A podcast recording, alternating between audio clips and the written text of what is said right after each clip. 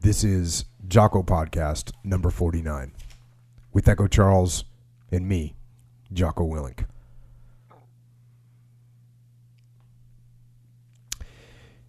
It starts off quietly.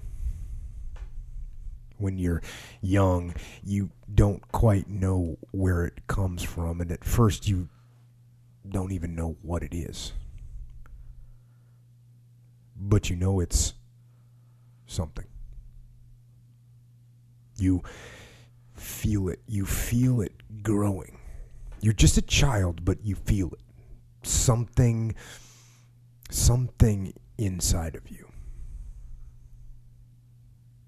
And at some point, that thing, it crosses over. It goes from being something that you don't fully recognize, something that you don't completely understand. It goes from that to being you. Those things become you. It is you. It is your emotions. It is sadness and happiness and passion and anger and joy, and it is rage. And those things, those emotions, they burn. And they burn hot. They're a fire that grows out of control. They fuel your mind and your body and your soul. And that marks the change. Becoming a person. Becoming an individual instead of a child. You release the inferno.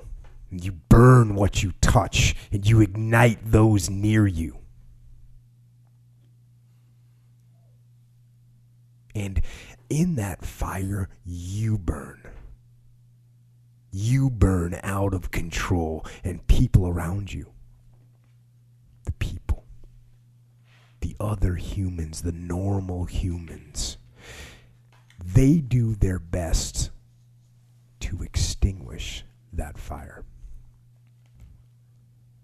They tell you to relax. They tell you to calm down. They tell you to get a grip. They tell you it isn't healthy. And that's because they are scared. They're scared of that fire in your soul, and so they tell you that you are crazy. And because the anger and the rage and the sadness are so brutal and so hard to suffer through, you begin to listen to those people, to those normal humans, and so you begin to subdue the fire. You stop feeding it. You start to get those emotions under control, and at some point you realize this is better.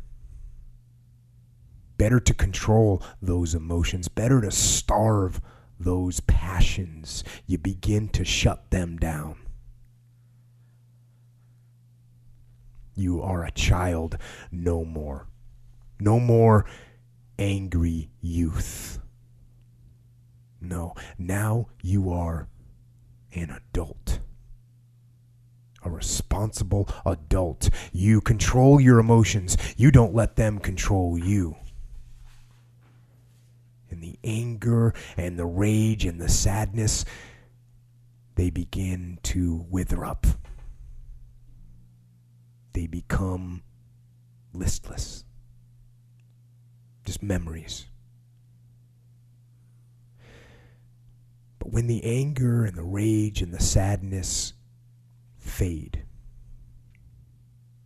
so does the passion and the happiness and the joy. And of course, because it happens slowly, the creeping disease, you don't notice it. It isn't a bolt of lightning or a violent explosion that kills them, but a slow, slithering death. then one day you wake up and you catch a glimpse of yourself in the mirror. And as you look into your own faded, lifeless eyes, you see something. Something you recognize. Something subtle and worn, but something still filled with a subdued power. And you remember. You remember what that felt like. What anger and joy and horror and happiness felt like. And you wonder what happened to them. And you realize that in order to control your passions, you destroyed them. All of them. But let me tell you, they aren't dead. They cannot so easily be killed. They are there and they are waiting to be released again. And no, you don't have to let them get out of control, but you can certainly let them out into the wild. You can dance with them. And, of course, while you need to balance them and maintain the upper hand over your emotions, you can still relish in their glory. But you have to let them out. You have to expose the nerves, feel the pain, feel the frustration, the sadness, the shock, the anger, and in those adverse moments, then you also get to feel the laughter, the joy, the gratitude, the passion. Because it is the passion, not indifference, that fuels greatness. And it is conviction, not tranquility, that drives execution. And while we must not ever let our emotions dictate our decisions, we are not here to eradicate our emotions. Control them? Yes, of course, you must maintain control of your emotions. Keep them in check? Yes, by all means. Emotional restraint is a necessity. But destroy them? No. That is not what we do. So, let your guard down. Expose your weaknesses. Take some risks. Open up your fragile soul. And those embers, those smoldering embers that you have tried to smother, but that are ready to ignite again and become an inferno of energy and of power. Feed those embers. Light that fire again. Stoke it with air and fuel and more fire. And let it burn.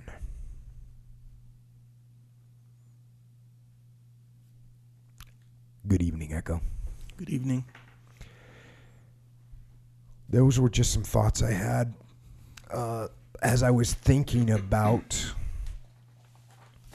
you know, one of those dichotomies in life. Mm-hmm. And uh, obviously I talk a lot about maintaining control of your emotions, mm-hmm. but we can go too far with that mm-hmm. idea. And I wanted to remind myself that if we take that idea too far, we're actually going to regress backwards in a negative way. Mm. My opinion. I dig it. And last podcast went a little bit long, which brings us to straight up Q and A today. Yep. Questions from the interwebs. Yeah. Bring it. Oh, you got some comment? Best way to submit questions, just because people have been asking me. Okay. Twitter, right? Or Twitter's really solid. Facebook. Facebook is also good. Yeah. Instagram, don't. Yeah. Don't. Instagram's tough. I, I, I, you know, I'm on Instagram, but it's harder for me to compile those questions when people hit me with those. They don't stand out as much. They're in a caption of a picture, twenty-seven comments down, and it just, right. Yeah, not, not the best way. Not the best way. Yeah. Facebook, Twitter. Every once in a while, people will submit them through the store. Mm-hmm. And possible way. It, yeah, it, it, it's good, but it, you kind of do run the risk of there being store issues that's that are pressing, and then I'm like, mm. okay, let me get back to this question, whether it be to forward it or, or whatever. Mm. Yeah, so you run the risk of it maybe getting shuffled to the bottom or something. Yeah, I'm trying to think there might be a more efficient way to do it. Yeah, maybe I should just be doing a one. Maybe I should do for each podcast on Facebook. Say, hey, if you have questions for the next podcast, ask them on this thread right here. Mm-hmm. That might be a way to do it. What about an email? Questions at is that that, that might know, be like a good idea one, too. One yeah, that thing. Might be a good idea. Interesting. All right. If only I knew someone that knew how to set that up. Yep. All right. Speaking of questions from the interweb, what do you got? First question, Jocko.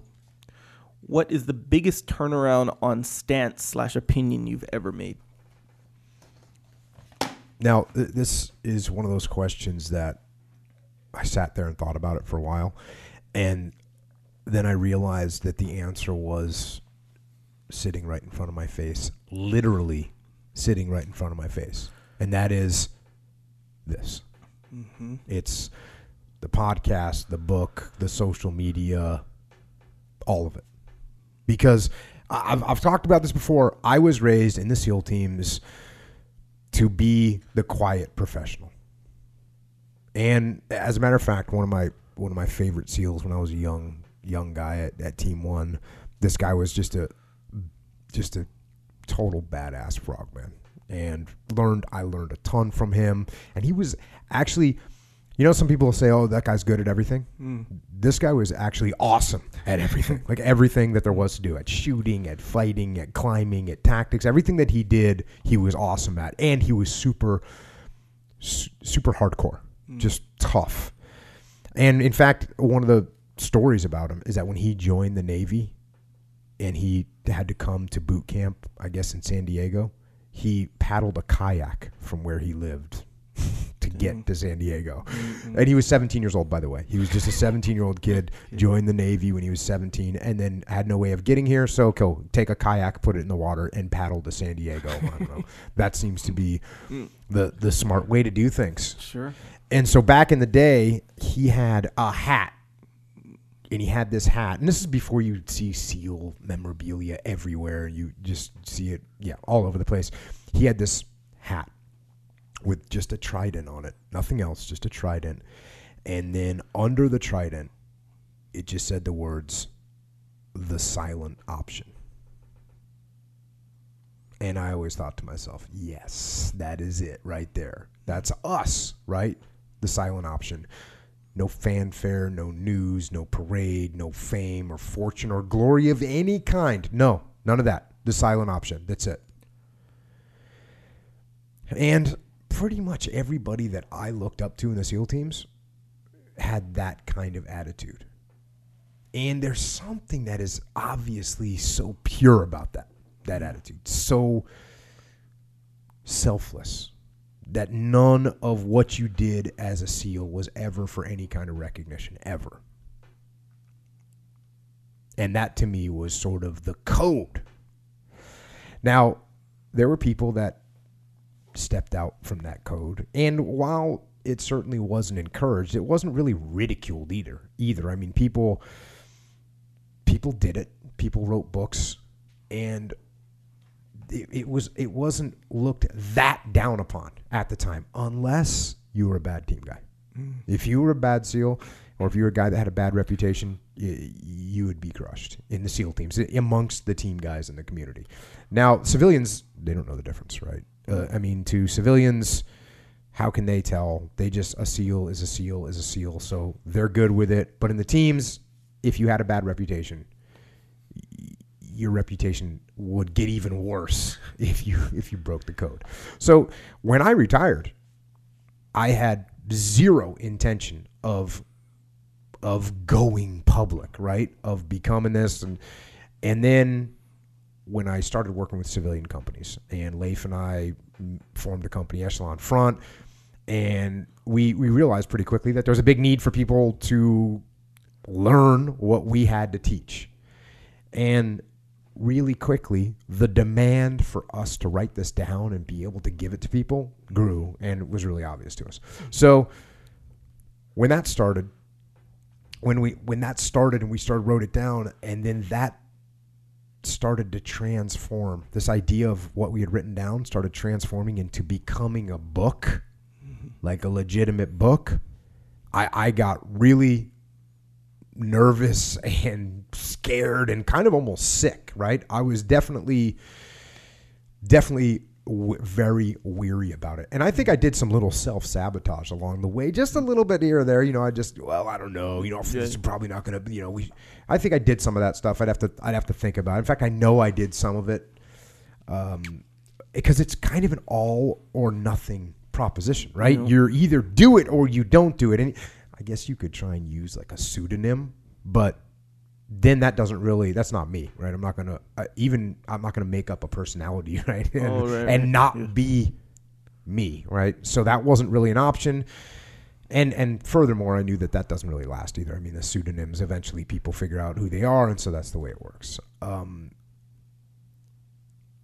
and, and I think the thing that finally made me say, okay, I'm going to do this, is that I, I'm, as I decided, like, okay, I'm going to do this, I just kind of knew I wasn't going to be anything else other than what I was, right? I'm not going to try and put on some persona or be something that I'm not. I'm just going to be me. And I've got, you know, that that's what I'm going to do. And so that's what I did. You know, the, the, the, the me that is here is just me. There's no, nothing special. That's just who I am. And that's all I did, was basically expose what I am to, you know, people in the public. Now, the thing is, now that I actually am out there a little bit and people can kind of see me in the world, right? There's definitely some things that I, I don't like about it. Or I, I shouldn't say I don't like them. There's some challenges, right? There's some challenges there. For instance, you're being watched all the time. You're being followed and being, you're being judged. Yep. And those things right there are coincidentally the exact same kind of challenges you face when you're in a leadership position that I faced when I was in a leadership position. Oh, people are watching me. Oh, people are judging me. I'm used to that. That's what it was like when I was in the SEAL teams. And just like when I was in the SEAL teams, I always tried to stay true to what I believed in and what I believed was right. And not to say I never made mistakes. I obviously did, but I always gave it my all to do the best job I could do and to take care of my guys, my brothers, and my friends. That's what I always tried to do. And really, that's all I'm still trying to do, is just to give something back, to pass on some of the things, some of the little things that I learned along the way. And really, when I get the feedback from from my SEAL teammates, from guys that are still active duty in the SEAL teams, from soldiers and Marines that are retired, or guys that are still on active duty, or guys that transition to the civilian world, all those guys, guys from the front lines that are on the front lines right now. And then guys that are law enforcement and firefighters. And when all those, that whole crew, that whole group of people send me some kind of thanks, it, it, it's awesome. And in addition to them, and I don't know if this is surprising or not, but I hear from just everyday normal people too, civilians, right? Businessmen, laborers, entrepreneurs, builders, mechanics, plumbers, electricians, software engineers, doctors, men and women, girls and boys, young and old, just every imaginable size, shape, color of person from every walk of life. And I hear from them.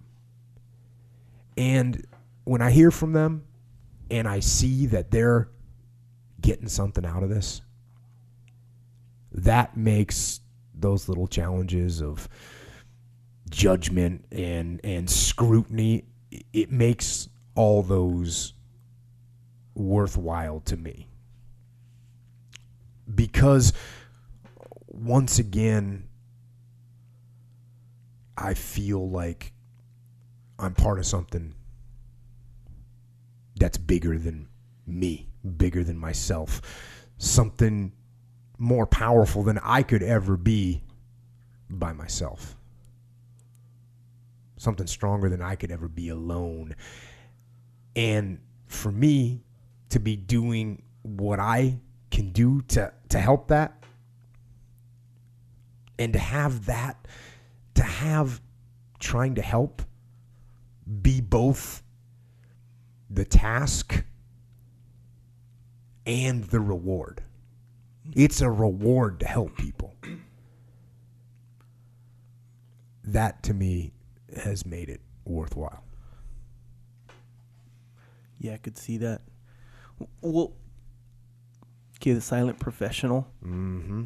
The quiet professional. Yeah. And the silent option. Yeah. Two yeah. different uh, variations, variations on the same theme.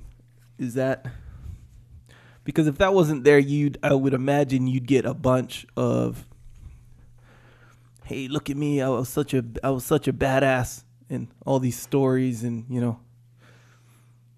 Because I think that like what what you and Leif have, and, and even this podcast and stuff, sure there's like references to war, but it's not about like, ooh, let me spin all the cool tales that the war that I went through and stuff like that. It's it's more about like the actual principles of leadership and what, what can yeah. be effective, you know.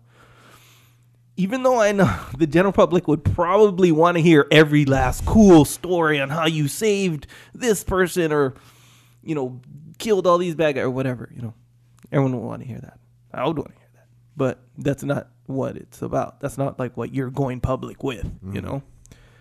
It's more about like, okay, this valuable stuff that is, that is tried, tested in basically the harshest of conditions, you know, that work everywhere. And like, that's the valuable part. I don't even know if that's even like seeking glory in any way.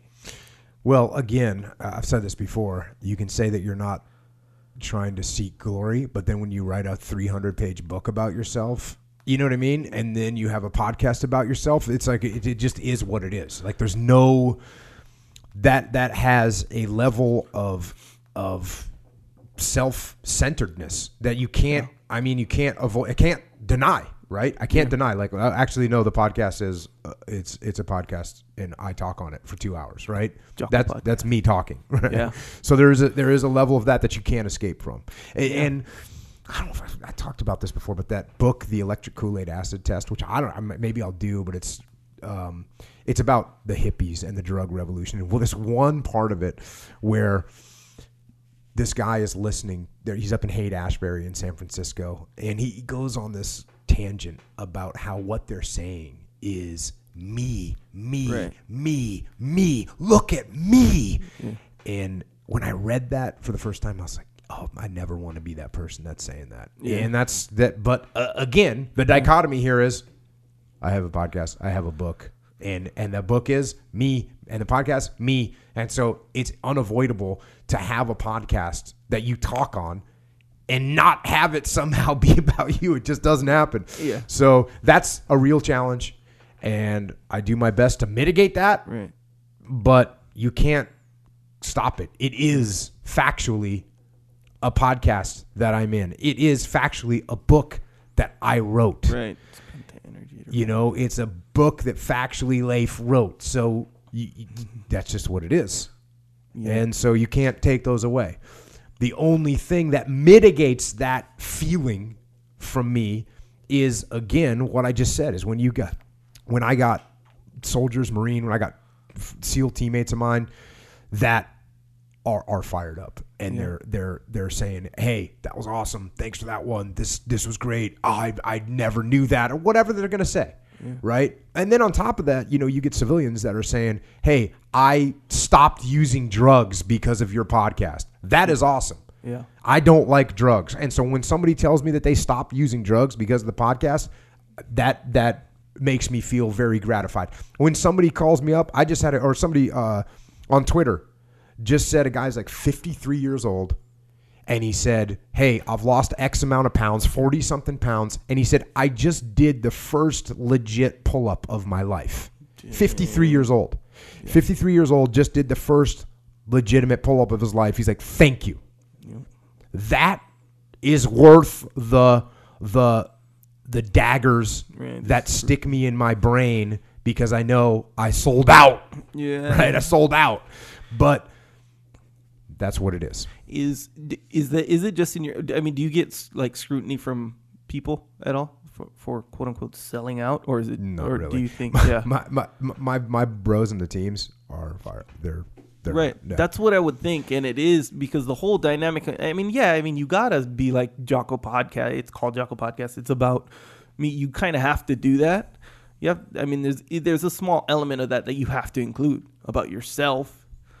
Yeah, for credibility reasons, all this stuff. But then aside from that, it's it's valuable stuff. It's not glory-seeking stuff at all. This is like stuff that's helpful. Yeah. It'll help, like if you, the stuff that you can benefit from, from this podcast, from the book, if your neighbor, if the people in your neighborhood all incorporated these principles into their life, it'd be a better neighborhood.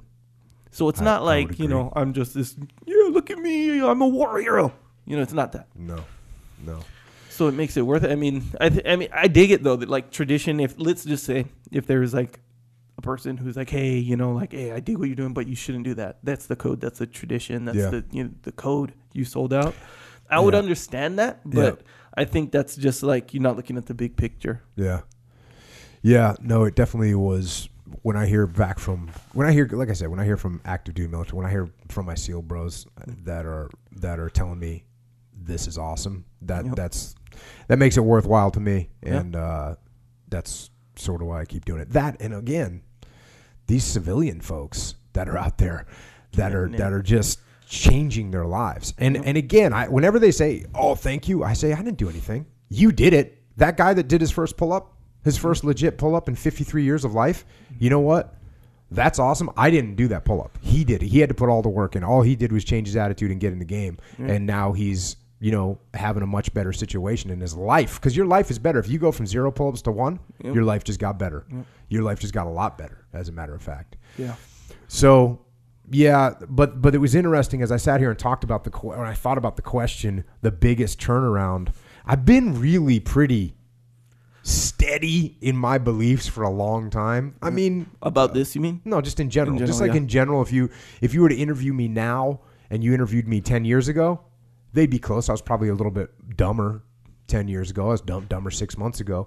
But my broad beliefs would be somewhat similar, right? Yeah. And so I was thinking, okay, what's the biggest turnaround? And then I realized, oh, yeah, obviously, this is a huge turnaround for me. Yeah. And and there were guys that, you know, when guys in the SEAL teams found out that I had a book coming out, yeah, there yeah. were definitely some guys that were like, dude, yeah. what are you doing? And I was, you know, and then they'd read it and say, hey, man, yeah. credit. Yeah. It's cool. All good, you know, and uh, that's the way it is. Let's say you were to not rewind life, but you're take the Jocko from before before Ramadi. How about that? Mm-hmm. Jocko from, and then the idea was introduced. Hey, like, what do you like? What did you feel about that? Like, if someone went and wrote a book and did, you know, did a it, podcast or something, like, what was your take? Well, there was no back podcast then? back then, but generally. Yeah. Generally negative. Yeah, that's that's why it's a big turnaround, right, right? Because if you told me that years ago, I'd be like, oh, you know, we're quiet professionals. We right. don't do that kind of thing. Yeah. So here I am, Mister Quiet Professional. Yeah, not so quiet. Not so quiet. Still a professional though. Trying to keep it professional. Definitely trying to keep it professional. Yeah, man, it's good. Yeah, the is there you know how like some you know people who who change their attitude on things all the time sometimes get frowned upon. This is just in general mm. for for being like a flip flopper or something. Yeah. You see it well, in like in politics, politics and yeah. stuff. But isn't that kind of good if your if your ideas about things always are updated? Yeah, it's okay with me. I don't yeah. mind. I don't mind if people uh, change their opinion over time yeah. as they as they bring on new knowledge. Mm. But there's a point where that becomes ridiculous. Right. yeah.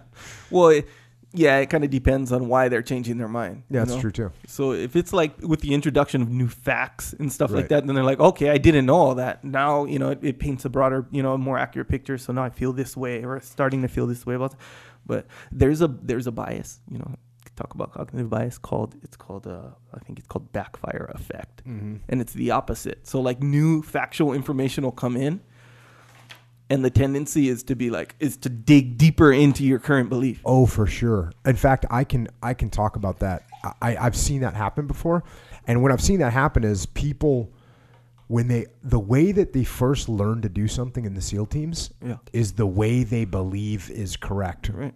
And you have to beat it out of them.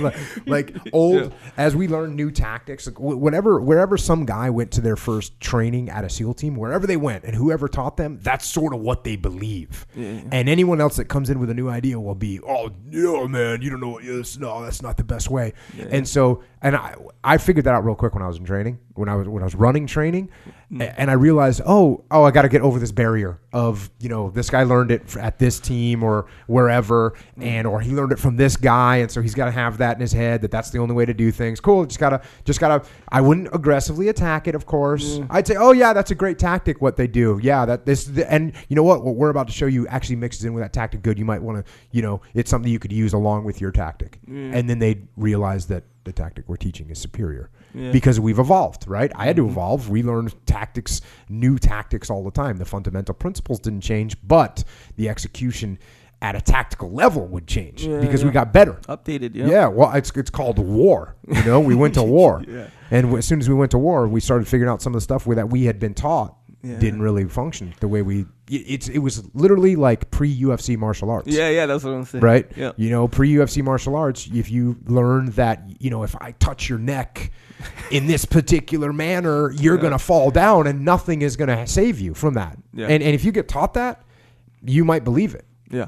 And and then somebody punches you in the face I know. or does a double leg takedown on you and slams yeah. you into the ground. Yeah, when and you then, try to hit their neck or something. Yeah, when you try and karate chop their neck. So it was the same thing in the SEAL teams. We had tactics that had evolved during a peacetime environment in a in a bubble.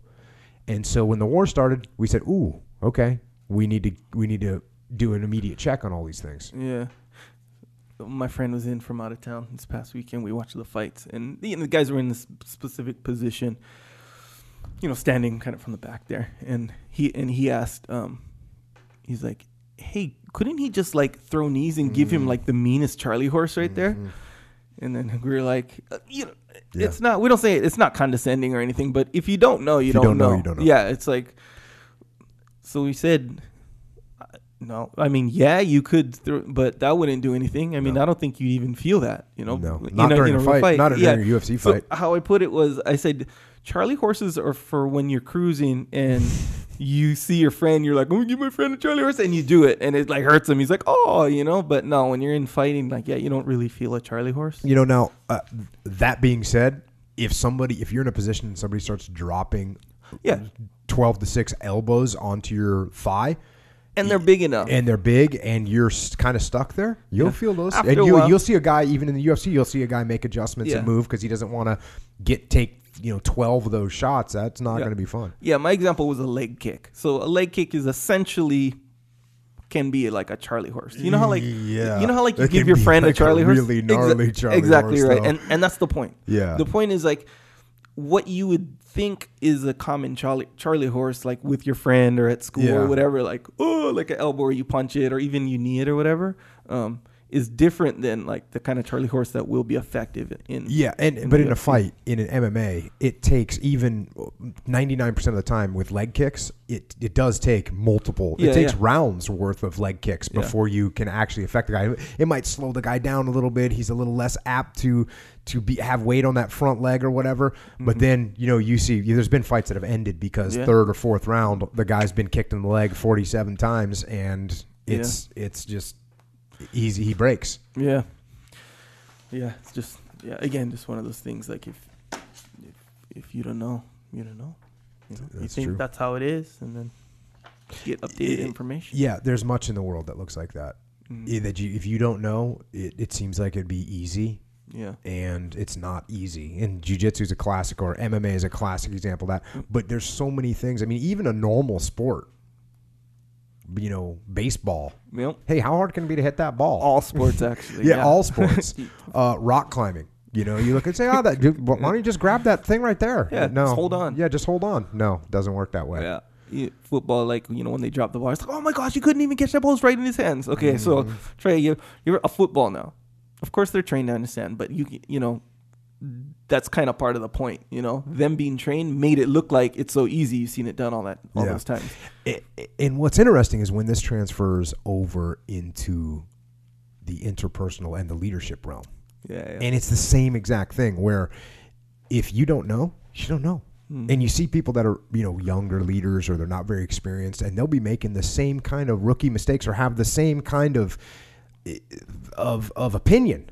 Of well, hey, why don't we just tell them to do this? Oh, it's very easy. Why you tell them to, can't tell them? Just tell them to do that. You just tell them to do that. They're just not going to listen to you right, because right. they don't have respect for you because you don't have a relationship with you and you haven't built anything up yet. And so you can end up with the same thing in that aspect of life mm-hmm. as you do in a warfighting aspect of life, as you do in a sports aspect of life. It's yeah. all the same. Yeah, huh. You got to learn the skills. You got to practice the skills. Yeah, it's true. Even like shooting a gun. Yeah. Oh, super easy, right? Yeah. Yeah. yeah. Let's see somebody knock out. You know, it's it's it it's a skill. I mean, it's easier. It's obviously easier to kill someone with a gun than it is with a knife or with your bare hands. It's an easier method. Mm-hmm. But yeah, you see, you know, you see this all the time. You see little gunfights where people fire, shoot twenty, twenty-five rounds yeah. at another guy and they don't hit him. Yeah. And they're only ten feet away. Yeah. You know, so. Shooting is easier, but it, it still is a skill you know, that you need to practice. I know, man, and that's not to mention just all the like input they like just firing it. You know, you know, like on movies, the guy will be like one hand, you know, mm, whatever, boom, yeah. boom, boom, boom. A re- a more accurate representation of how it would go is like you know the kind of movies where the girl, but they they they just totally demean women a lot of the times when they the girl grabs the gun and she's like ah. And she shoots it, and then like it flies out of her hand. Oh yeah, that's probably yeah. pretty accurate if you We're, never shot a gun. Well, yeah, if someone's never shot a gun before. Yeah, the first time I ever took my wife to a range to to, to teach her shooting, and she was kind of that way, you know, kind of scared and intimidated, and yeah. she was kind of almost shaking a little bit. Mm. And a half an hour later, I had her doing quick draws from the holster, gunning down targets. I said, "Yeah, you're over it now, aren't you?" She says, "Shut up and reload my magazine." I'm like, "Okay, cool, we got this." Yeah.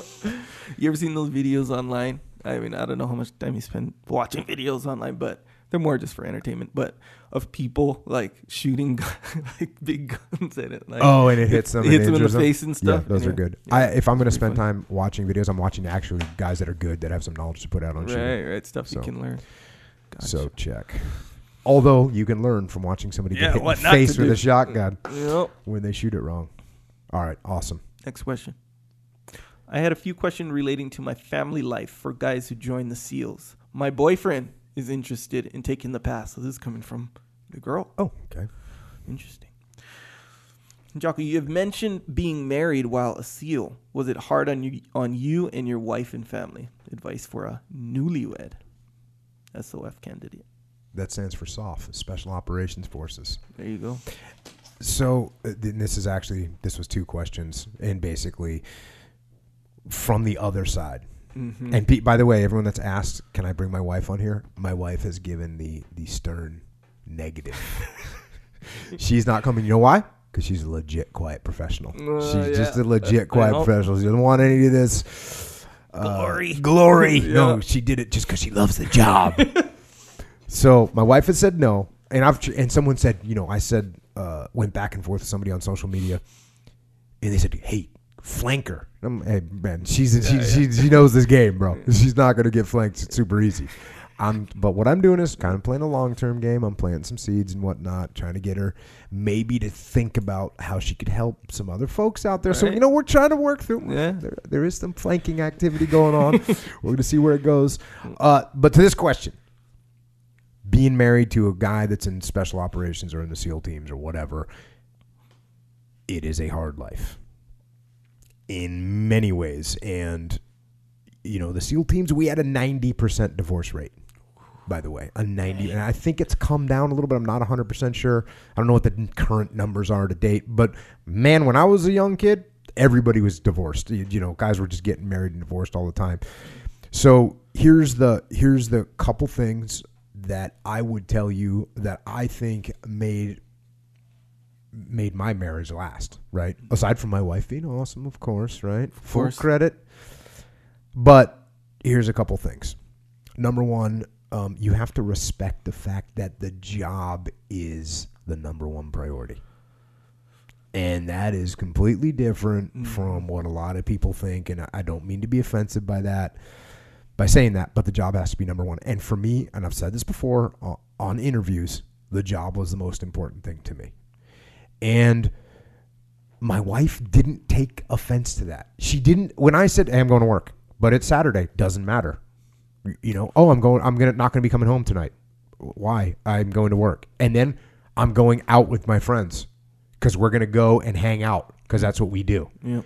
And she never would get offended by that. Instead, she realized, oh, okay, yeah, his job is the most important thing. He's got to take care of himself. He's got to take care of his guys. He's got to take care of his job. He's got to take care of the country.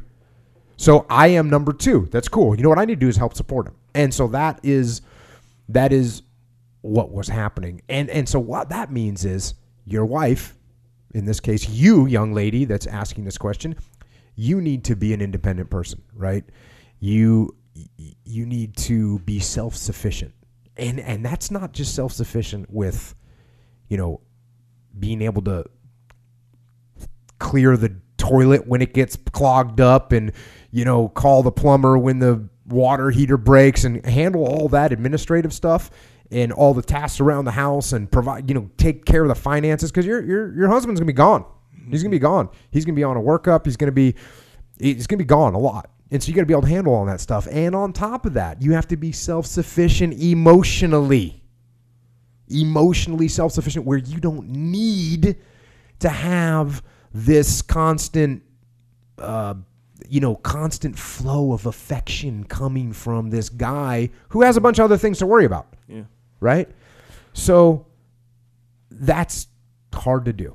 And it's hard. I think that's one of the problems. I mean, that's why there's probably a high divorce rate because it's hard to find a, a girl or a woman that can do those things. Yeah. Right. So it's that, that will make, that's part of the solution here. Now, the husband, obviously, big things you got to do is leave your job at work, right? And don't don't bring it home with you. And I've talked about this before. You know, don't, in the SEAL teams, you don't have to. You, when you get done with work, you change. You put on your civilian clothes. You go home. So you're not bringing that with you. That's sort of a psychological moment to change mm.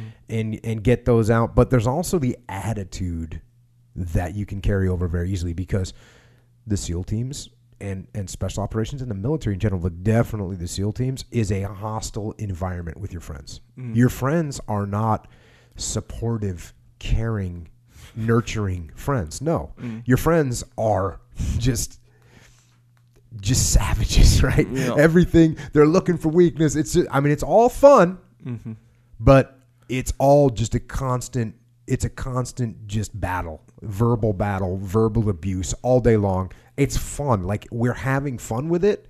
that's the sick sense of humor, you know, when Tim Kennedy was on here and they made that movie Range, Range fifteen, and all all that that like kind of sick, twisted sense of humor is what you're living in. Mm-hmm. And there's a real problem that occurs when you take that little sick sense of humor and that abusive personality that you develop at work and you bring it home. Yeah. And that happened to me when I went to college, and all of a sudden I wasn't around any team guys anymore. Mm. All day long, no more team guys. And then here I am. Uh, and what do I do now? I come home from going to school all day, which was annoying. And then m- the first person I talked to, because I didn't talk to anyone when I went to school, unless I was asking them a specific question about some knowledge or some thing that was happening in a class. Mm. Other than that, I didn't make any friends. So I'd come home and I w- want to socialize. What was the only way I knew how to socialize with people? Cutting them down, yeah. abusing them. Yeah. And I, that's a little bit strong, but, you know, definitely making comments and, and trying to have a good time through yeah. through cutting people down. Yeah. And so, you know, and I've talked about this before. I, I think somebody's kind of grabbed onto this, but, you know, for instance, you know, before I was going to college, when I was just in the teams, my wife would make dinner, whatever it is. She makes it. Hey, cool. Thank you. Appreciate it. When I was going to school, all of a sudden I'm not around team guys anymore. I want to have some fun when I come home. And, you know, she'd cook me something and I would have some comments about it, right? And and eventually, and it was very clear when she said this to me, she, she didn't think a big deal. She just goes, hey, I'm not a team guy, you know. Right. You know, I think I said something about this dried chicken that yeah. she made. My wife has always had some issues getting moist chicken made, right? It always, I don't know, she's paranoid about food poisoning, hey, but man, when she cooks legit. it, man, she cooks it big time. Yeah, I mean, yeah. she goes the distance. Right? She will cook that thing until, you know, you're, you got to bring a gallon of water to the table just to get through the meal. So she's actually gotten a lot better in the recent years. Yeah, so anyways, back in the day, I'd say, she'd say, oh, you know, I, I made you some chicken. And I'd say, oh, can can you just go ahead and bring me three gallons of water to the table? And then it was one of those comments that I made one time where she says, you know, I'm not a team guy. Mm. And I kind of laughed and I said, oh my gosh, look what I'm doing. Yeah. I'm treating her like a team guy, and she's not a team guy, and she doesn't need to be treated like that. So I just put myself in check and got myself under control and treated my wife like the good person that she is. So there's that. There's communication. It's and this is this is a weird thing because everyone's going to say communication, but my point here is don't expect communication. Right? Don't expect to be engaged. One of my buddies was married, and we were going on deployment. This is a long time ago. He was married. He had three three kids, been married to, you know, married his high school sweetheart, blah, blah, blah. And he lived in Coronado, where, where the SEAL teams are. He lived there. And his wife, he lived there with his wife. And one day he dropped off his car. He had to get his car worked on or something like that. And he said, This is, we'd been at the SEAL teams for five years. He's married the whole time, been at SEAL Team One. And one time he says to his wife, hey, you know, he calls her and says, hey, can you come pick me up? Because we got to go somewhere, blah, blah, blah. And she goes, yeah. She says, where are you? He goes, I'm I'm at the team. And she goes, where is it? And Coronado, by the way, is only like a mile long. Yeah, yeah. And and so it was a classic example of he never told his wife even where the buildings were or what he did or anything like that. And that's yeah. just the way it was. And a lot of successful SEAL marriages that I've seen, there's not a lot of, hey, this is what I did at work today, and hey, this guy's a jerk, and hey, right. we're trying to make this happen, and hey, I got in trouble for this. There's none of that. There's just like work, and then there's what we have, right? Mm. And I think that you got to separate those two. But what I'm saying is this idea of communication happening all the time, it's not going to happen all the time. It's not going to, and I don't even know if it's, I don't think it's beneficial. When I was overseas, I wouldn't call my, you could, you could call your wife, you know, basically every day if you wanted to. I didn't call my wife every single day. Mm. I don't want to call my wife every day. Mm. It makes time slow down. It doesn't speed it up. Just mm. don't call. Call like once a week. That's what I did. Call my wife once a week. Mm. Hey, how you doing? I'm fine. How's everything at home? I would just ask her questions about home. Didn't didn't tell her anything that was going on ever, mm. and just said, "Oh yeah, how's this? Oh yeah, did you get the you know how's the car and did you get the water heater fixed and how's the kids doing in school and blah blah blah blah." Ask mm. her questions because mm. otherwise you're going to start talking about your world, and then that's going to make them worried and concerned and everything else, and you don't want that. Mm. So you don't need to talk to somebody every single day. That you do. You, that's neediness. That's emotional uh, that's what I was talking about earlier with with being emotionally independent, right? Mm-hmm. You got to be independent. You can't need that like security of, hey, mm-hmm. call me and talk to me. Right, no, right. Actually, I'm not going to call you. I'm not going to talk to you. You go do your thing. I'm doing my thing. Mm. Um, you know, on top of that, I think it's cool if you want to set some goals, you know, together, make a little team, you know, you're trying to make some things happen. You're trying to make some financial goals or some family goals or some house goals. You know, we want to get new carpet, want to put some new wallpaper up, we, whatever, you know, want to add a, you know, just do stuff and, and make those goals. Maybe we make some jiu-jitsu goals together. That's mm-hmm. always good. My wife was really good at jiu-jitsu. She's kind of stopped training when she started having babies every eighteen months and all that. Sure. What? But, you know, we, we used to have a blast training jiu-jitsu all the time. Yeah. So I obviously recommend the jiu-jitsu to help all relationships. Yeah. Fully. Uh, working out together is another good one. You know, even if you can't get the jiu-jitsu together, you can, you can, you can just work out, you know, work out together. Yeah. And that's cool. And then you got to give each other some space. Mm. Right, got to give each other some space. The guy, the guy, he's a team guy. He's a special operations guy. He's gonna hang with his friends sometimes, and that's the way it goes. Mm-hmm. There's nothing wrong with that. That that's the way things work. And you know what? She's gonna go do the same thing, so that's okay. Um, yeah. So I think those are the main things. You know, J P, when J P was on here, he he made a good point of put put each other first. Yeah, right. That was a pretty simple point. Yep. That goes a long way. Yep. That goes a long way. Yeah. Which is contrary to what I said, which is like the team is going to come first. Yeah. But that's your job. Yeah. And I think you can still put your team as the number one priority and doing your job as your number one priority. Because that's that's the thing. I said this a million times, right? Mm. Hey, listen, darling. The reason I have to do my job well is because this is what we do. We fight and guys are going to be trying to kill us. Mm. So the best thing I can do for our relationship is stay alive. Yeah. So that means, and, and not only that, but I got these guys that also need to stay alive for their wives. So we're going to work hard. We're going to train hard. We're going to play hard. We're going to know each other better. We're going to, we're going to bond, and all those things are going to happen. And that's how I can best support this family, is by kicking ass at my job. Mm-hmm. And if you're a smart wife, you'll go, that makes sense to me. Yeah. And it'll be okay. So in putting your job as the number one priority, you're actually supporting the family, and you're you're putting your your spouse first, mm-hmm. because you're trying to take care of yourself, take care of your team, so that you can come home when when it's time to come home. Yeah. Yeah, J P made it. I mean, the, the put each other first. That's kind of like a like dated. It's like you got to remember that, you know. Because you know how, like, if yeah. you're on you're on two different pages, you know. Oh yeah, you gotta put you gotta you gotta remind yourself yeah. daily. Yeah, but man, it helps. It helps a lot. Have you have you, have you been doing that lately? Implement. I liked how J, I like how J P put it. You know, we just put each other first. It's yeah. real. Like, dang, that kind of resonated. Hmm. I don't like using that word, but it resonated, you know. Where, why don't you like using that word? I don't know. You know those words. You know, certain words just sound dumb coming out of your mouth. Is that one of them? In my opinion, yes. It comes sounds dumb out of anyone's no, mouth? No, out of my... I think mouth. That sounded pretty good, actually. Oh, thanks, Paul. All right. But yeah, that was a good one. Good luck. Uh, by the way, good luck uh, to these guys that are trying to get in the special operations community. It, obviously, I loved it, and it was awesome for me. And I'll tell you, my wife, that was definitely hard, man. It was a hard... It's a hard path. And when your husband's over on deployment... and you're home, and guys are coming home wounded, or guys are getting killed overseas. That that's that's gonna be that's hard, and that's one of the things that I talk about: the strength of the spouses and the independence, and to be able to deal with those hardships when they come. That's real stuff. And mm-hmm. so, to the to the women out there that support these guys, God bless you.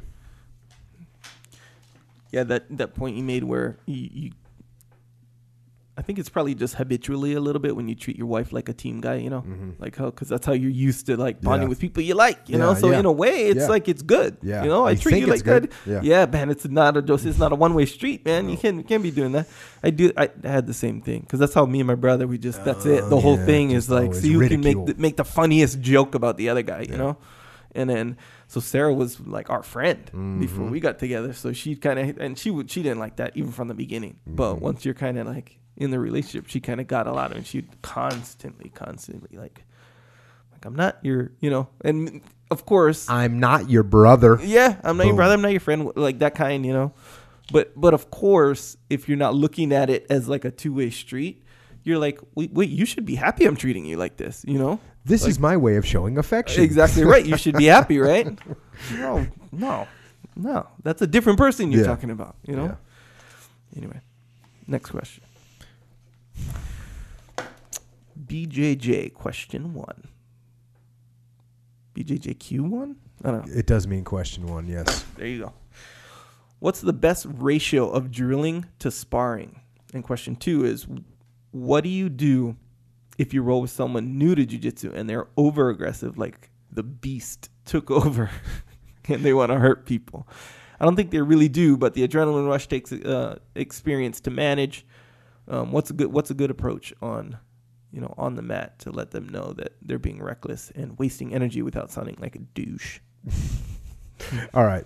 So question one, the ratio of drilling to sparring. Uh, I'm probably not the best person to ask this question because I like to roll. Nobody's the best person to ask that question. Maybe, but I like to roll, and I should probably drill more, but I like to roll. The rolling is the funnest thing. I, we were training yesterday, and we got done training yesterday, and we were sitting there, and we were watching some other people train and stuff, and I was like, man, I just love jiu-jitsu. It's so fun. Will we do an hour of rounds? Yeah. And so I just got done, and, and I said, man, jiu-jitsu is so fun. It's so fun. Mm-hmm. And uh, so I like to roll. And drilling is not as fun, right? When yeah. I said, yeah, we did rounds, that means we were just rolling. For those of you that don't train, well, first of all, go train. Go find a place to train. Yeah. And by the way, all these people that ask me questions about if they should train or not, yes, yeah, you should train. Yeah. You got a million different reasons why you shouldn't train. Mm-hmm. Like, what was the one you just responded to somebody on social media that said, you know, hey, what if the only option I have is a place with just white belts? All white belts, even the instructor. Even the instructor's a white belt. Is it worth it? Yes, yeah. It's worth it. Go on YouTube. You can learn a billion different moves on YouTube and go start rolling with these other white belts, and you guys are all going to get better. Mm-hmm. And, you know, it doesn't matter what the belts are. So, you know, whether you're that person or whether you're the person that says, hey, I can only make it once a week because I travel, go once a week yeah, then. There you go. If you're the person that says, hey, man, I got, you know, this knee injury and uh, I can only uh, roll like one day before it gets too sore. Okay, roll one day. And you know what? If you can't, doesn't mean you have to. Every time you get on the mat, you don't have to go psycho, yeah. right? You, which is what we'll, I guess we'll get to that question. But yeah. if you can't roll super hard, then just roll a little lighter and roll what you can. And we get guys, some of our really dedicated jiu-jitsu guys, they'll get hurt. They still come and train. Yep. Mm-hmm. They can't even roll, but they'll come in. Hey, man, let, just let me just work my whatever I can do. Let me work my arm lock. You know, I, that's the one motion I can do, so I'm going to work that. And that's cool. Um, so I think you should drill more. I think I should drill more, but I just like to roll so much. And I'll tell you, I think this does change a little as you get better because – I mean, obviously a black belt doesn't need to drill as much as a white belt does because a white belt has a lot more moves to learn. Mm-hmm. But everybody should drill more. And I think if I was to say something like probably a third of the time you should be drilling, maybe. I'll tell you something else. You learn a new move, drill it until you're good at it. Then you won't need to drill it anymore. Yeah. And the other thing about drilling is, and drilling is awesome, drilling also, I could drill a move fifteen thousand times, drill only, mm-hmm. and when I go to roll with somebody, I won't be able to do it. Yep. It doesn't mean you'll be able to do it. Yep. In fact, I still got to do it a hundred more times live against another real active human mm-hmm. before I can pull the move off. That's the way it works. Yep. Occasionally, there's a few moves that either they are that simple or you have a natural ability to do them. That does happen sometimes where, yep. like occasionally, I'll get, I there's some moves that just make sense to me, yep. right? And I've always, as soon as I learn them, I can do them. Yeah. That's rare. I mean, it's it's that happens ten percent of the time. Most of the time, I learn something and I try it and I get stuffed and then I got to try it again. And I got to make my own little adjustments to it and then I got to do it again. Then it, yeah, that's the way jiu-jitsu works. Mm-hmm. So drill a bunch. All right. Qu- question two. Someone that is going level seven psychopath on the mats. Is and, seven the highest level? Mm, ten, right? I guess. But seven is still pretty We're high. Not one hundred percent sure what the highest level is. I don't think it's been seen it's yet. Not, it's not level one. That's yeah, it's point. Definitely not level yeah. one. This guy is above normal psycho level. Uh, I'll say this. Well above normal psycho level. Okay. So, first of all, if you're a higher belt, you just shut them down, right? You just shut them down, smother them. I, I like to, if I get someone that's going really super crazy, I, I will, I will immobilize them. mm. to where they cannot move. And I will let the rage drain out of them. yeah, yeah. I'll just let it drain out of them. And I'll, you know, just let the rage drain out. And then I'll submit them. And then I'll submit them again. And I'll just do that over and over again. And then I'll probably just, you know, have a little chat with them. Like, hey, man, you just relax a little bit. Because all that, all that going crazy is not helping you get better at what we're trying to do here. Mm-hmm. Now, when you tell somebody to relax, you tell them don't use strength. Of course, those are the things that no one can actually apply, right? Mm-hmm. Very seldom can someone say, "You, yeah, I can say, hey man, just relax," and they go, "Oh, okay, okay cool," and you yeah. have a nice roll. Them, no, it doesn't happen. yeah. They go even harder. yeah. Well. So that's what you're gonna do. You eventually just keep wearing them down and say, "Hey man, you know, I'm telling you, you got to relax. You're not gonna see. You're not gonna see as much if you're so going psycho." Mm-hmm. Now, so that's if you're a higher belt. That's what I do. Control them, put them, you know, force them to accept their fate, and that will help them move down the path towards relaxation. Now, if you're a lower belt,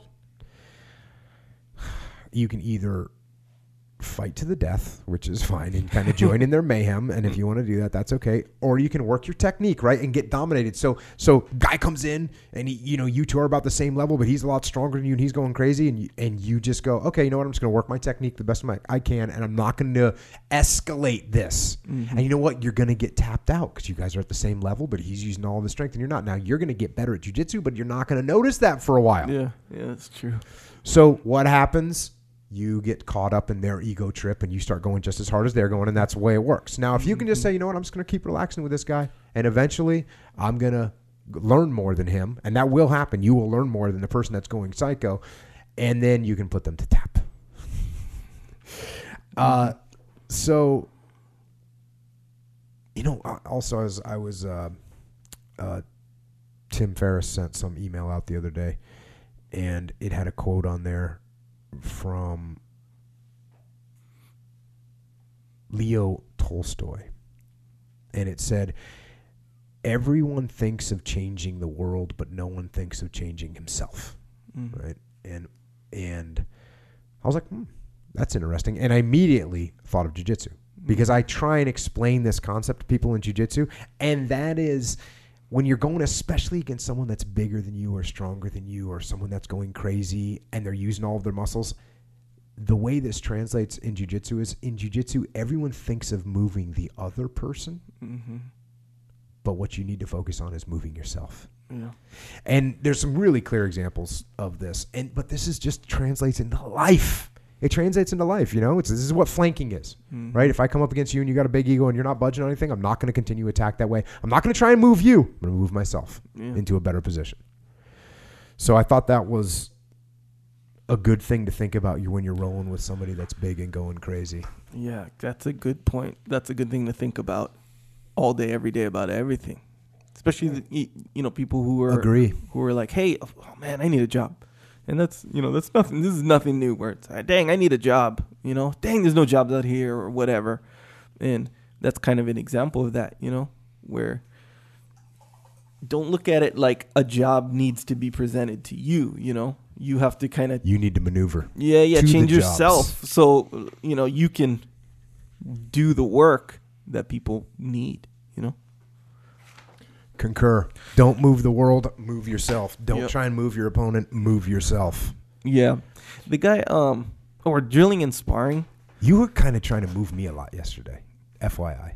Oh, I moved you a lot. You, you were trying to move me a lot. Whatever. You were coming with a really aggressive, really aggressive methodology, I'll say. Yeah. yeah. D- default. The default aggressive.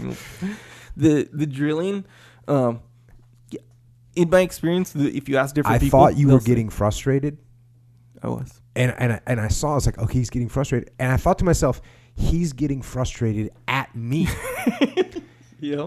And the reason I was like, I, I I almost fell into your game psychologically because as we're rolling and you're getting more and more frustrated, so you're being more aggressive, and part of your, it seemed to me, part of your frustration and your aggression was that I was not fully disengaging, but I was not getting into this game that you were in. Mm-hmm.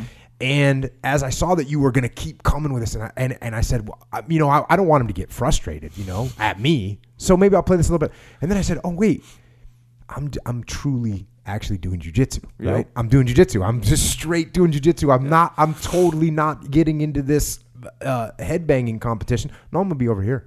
Yep. I'm going to be over here. So I thought that was. Isn't that kind of whack? Not whack. It's actually really good how that worked, because if you remember,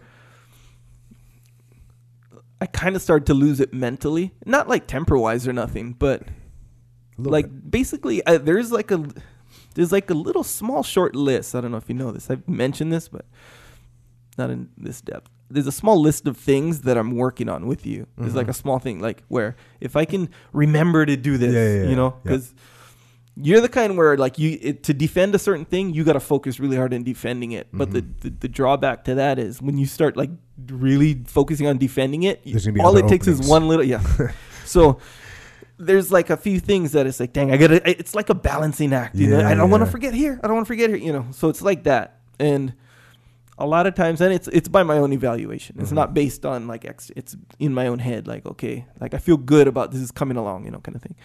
And whether you notice this or not, towards towards the end, like it, it might like it was just done, gone. The whole, my whole thing, it was just gone. Yeah, it was all just blind uh, rage. I think. And that's what I was truly thinking. Yeah. I was thinking, I was thinking, he's getting mad at me, but I'm really doing actual, like yeah. the purest form of jujitsu, which is, hey, you keep coming with all that, and I'm just gonna keep yeah. adjusting and making other things happen. Yeah, that like you this, don't like. It's like it's like this cycle, you know. Oh, that was fun. But yeah. It was good, though, overall, thinking back. Yeah. The the drilling, um, it, different people have different philosophies on, on drilling. Yeah. Because, I mean, like surfing, you know, like, okay, when you drill a move, it's like, hey, okay, do the armbar. You know, do the whole yeah. transition to the armbar and, mm-hmm. and, you know, just drill that. When you first learn the armbar, it's going to have more value because you have to just know the fundamental movements of the armbar. And just like how you said, like, it's going to be different when you do it live. Do it live, yeah. So once you kind of get the fundamental movement of the armbar, your legs got to be here. They got to yep. do this certain thing. Your arms position, his thumb, all this, all that stuff. Once you kind of get that down, it's like then you step into the value being. Now you got to know when to do it, how to so do it. You know, I, I don't know if I've ever said this uh, before on the podcast. I've said it when I've taught when I teach jiu-jitsu. This is something I say. Okay, there's let's say ten things that you have to do right to make a move work. Mm-hmm. Okay. ten, you got to put your arms here, you got to put your hips here, you got to put your grip here, whatever those ten things are that you got to do. Mm-hmm. I can teach you about four of them. Yeah. Okay? Maybe I can teach you five. Maybe Jeff Glover or Dean or, or a good instructor can teach you six or seven, maybe even eight of those components. Mm-hmm.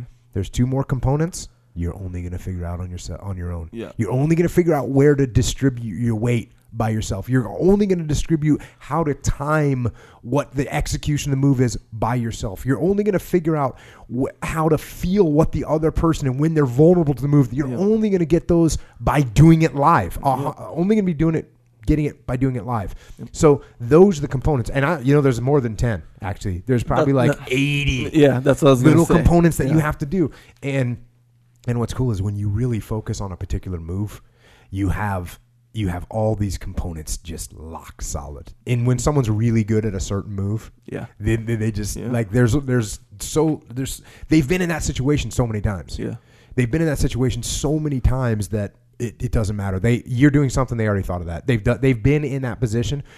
Like there's a position in jiu-jitsu, for those of you that don't know, there's a position in jiu-jitsu called fifty fifty, which we originally called Kakareko, which Dean kind of, I would say, started because he did it in A D C C in two thousand three. And it was a position that we were doing all the time at that time, but no one else was doing it. Mm-hmm. And now a bunch of people do it. Ryan Hall's made it famous, and he's yeah. the one, I think he coined, I don't know who coined the phrase fifty fifty, but he's got an academy called fifty fifty. Yeah, been there. It's good. Nice. So, so, but it's a position where you're fairly neutral. Your leg positions are neutral, so you're you have the same leg position. And so it's who knows the position better will win. And so this position that they call fifty fifty now, which we used to call Kakareko, uh, it's actually, Dean calls it ninety ten. Meaning, hey, I, I yeah, I have a ninety percent chance here. You have a ten percent chance because I've spent months yeah. sitting in this position. So when you get someone that really knows a position well, that puts you it, that puts you at a massive disadvantage if you're going against them. Mm-hmm. Yeah, because you guys both know the drilling part of it, right. you know. But right. he knows he knows the, the one million different other elements things in life, like surfing. You know, like you know when you first take surfing, they're like, hey, you know, let's do it on the sand.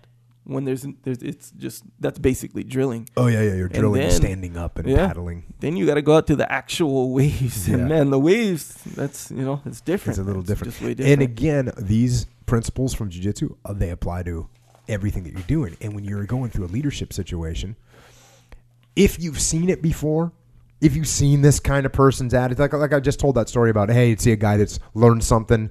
The first way he learned it in the SEAL teams is the way he believes it should always be. Mm-hmm. Once I had experienced that, it was much easier for me to handle. Yeah. You know, so anytime you can open up your mind and pay attention to what's going on around you, it's going to make you better at handling all these different situations that you come across in any environment. Yeah. It's absolutely a leadership environment. You get the person with the giant ego. You get the person that's that that wants to take over. You get the person that's scared to step up. You get all those things. You get someone that's being disrespectful. How are you going to, oh, I've had that before. Let's right. just go. Uh, let me approach it. You know what I mean? So the more you get to handle these different positions, or the more you can research them and drill them, because the drilling does pay off. Yeah. You know, that's what all this gathering of trying to gather knowledge from various books. And when you see something in a military situation, like I see all these things in a military situation, I go, oh, okay. Oh, I see what they did here. Oh, I see what Hackworth did here. I see what Patton did here. Now, I'm no Patton. I'm no Hackworth. But at least I have a heads up. Yeah, heads at least up. I've seen yeah. the scenario before. I've I've gone through a mental drill of how it got handled. Now, there's components that I need to figure out on my own. Yeah. But I've got the bulk of the move there. Yeah, I recognize what's happening. Puts me in a, a little better situation than having no idea what's happening and just getting flanked. Potentially. Yeah. Very and potentially. The, and the guy getting nuts, rolling, the spaz mm-hmm. is the name for that guy, by the way. It's it's a spaz. Yeah. White belt warrior. Yeah, sure. There's that.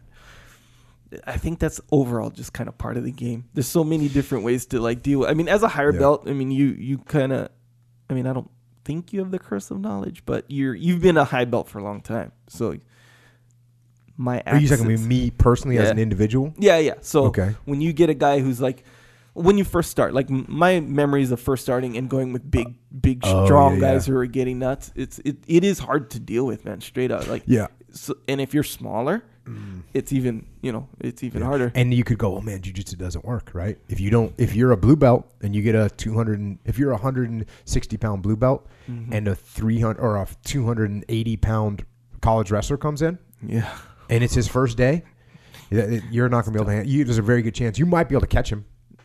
You might be able to catch him. Yeah, but it's no guarantee. No, it's unlikely to. I mean, yeah, it's it's hardcore. Yeah. Yeah, and that's part. But, but you that, might be able to slap a little guillotine on. Yeah. Well, maybe a blue belt, maybe a little challenging.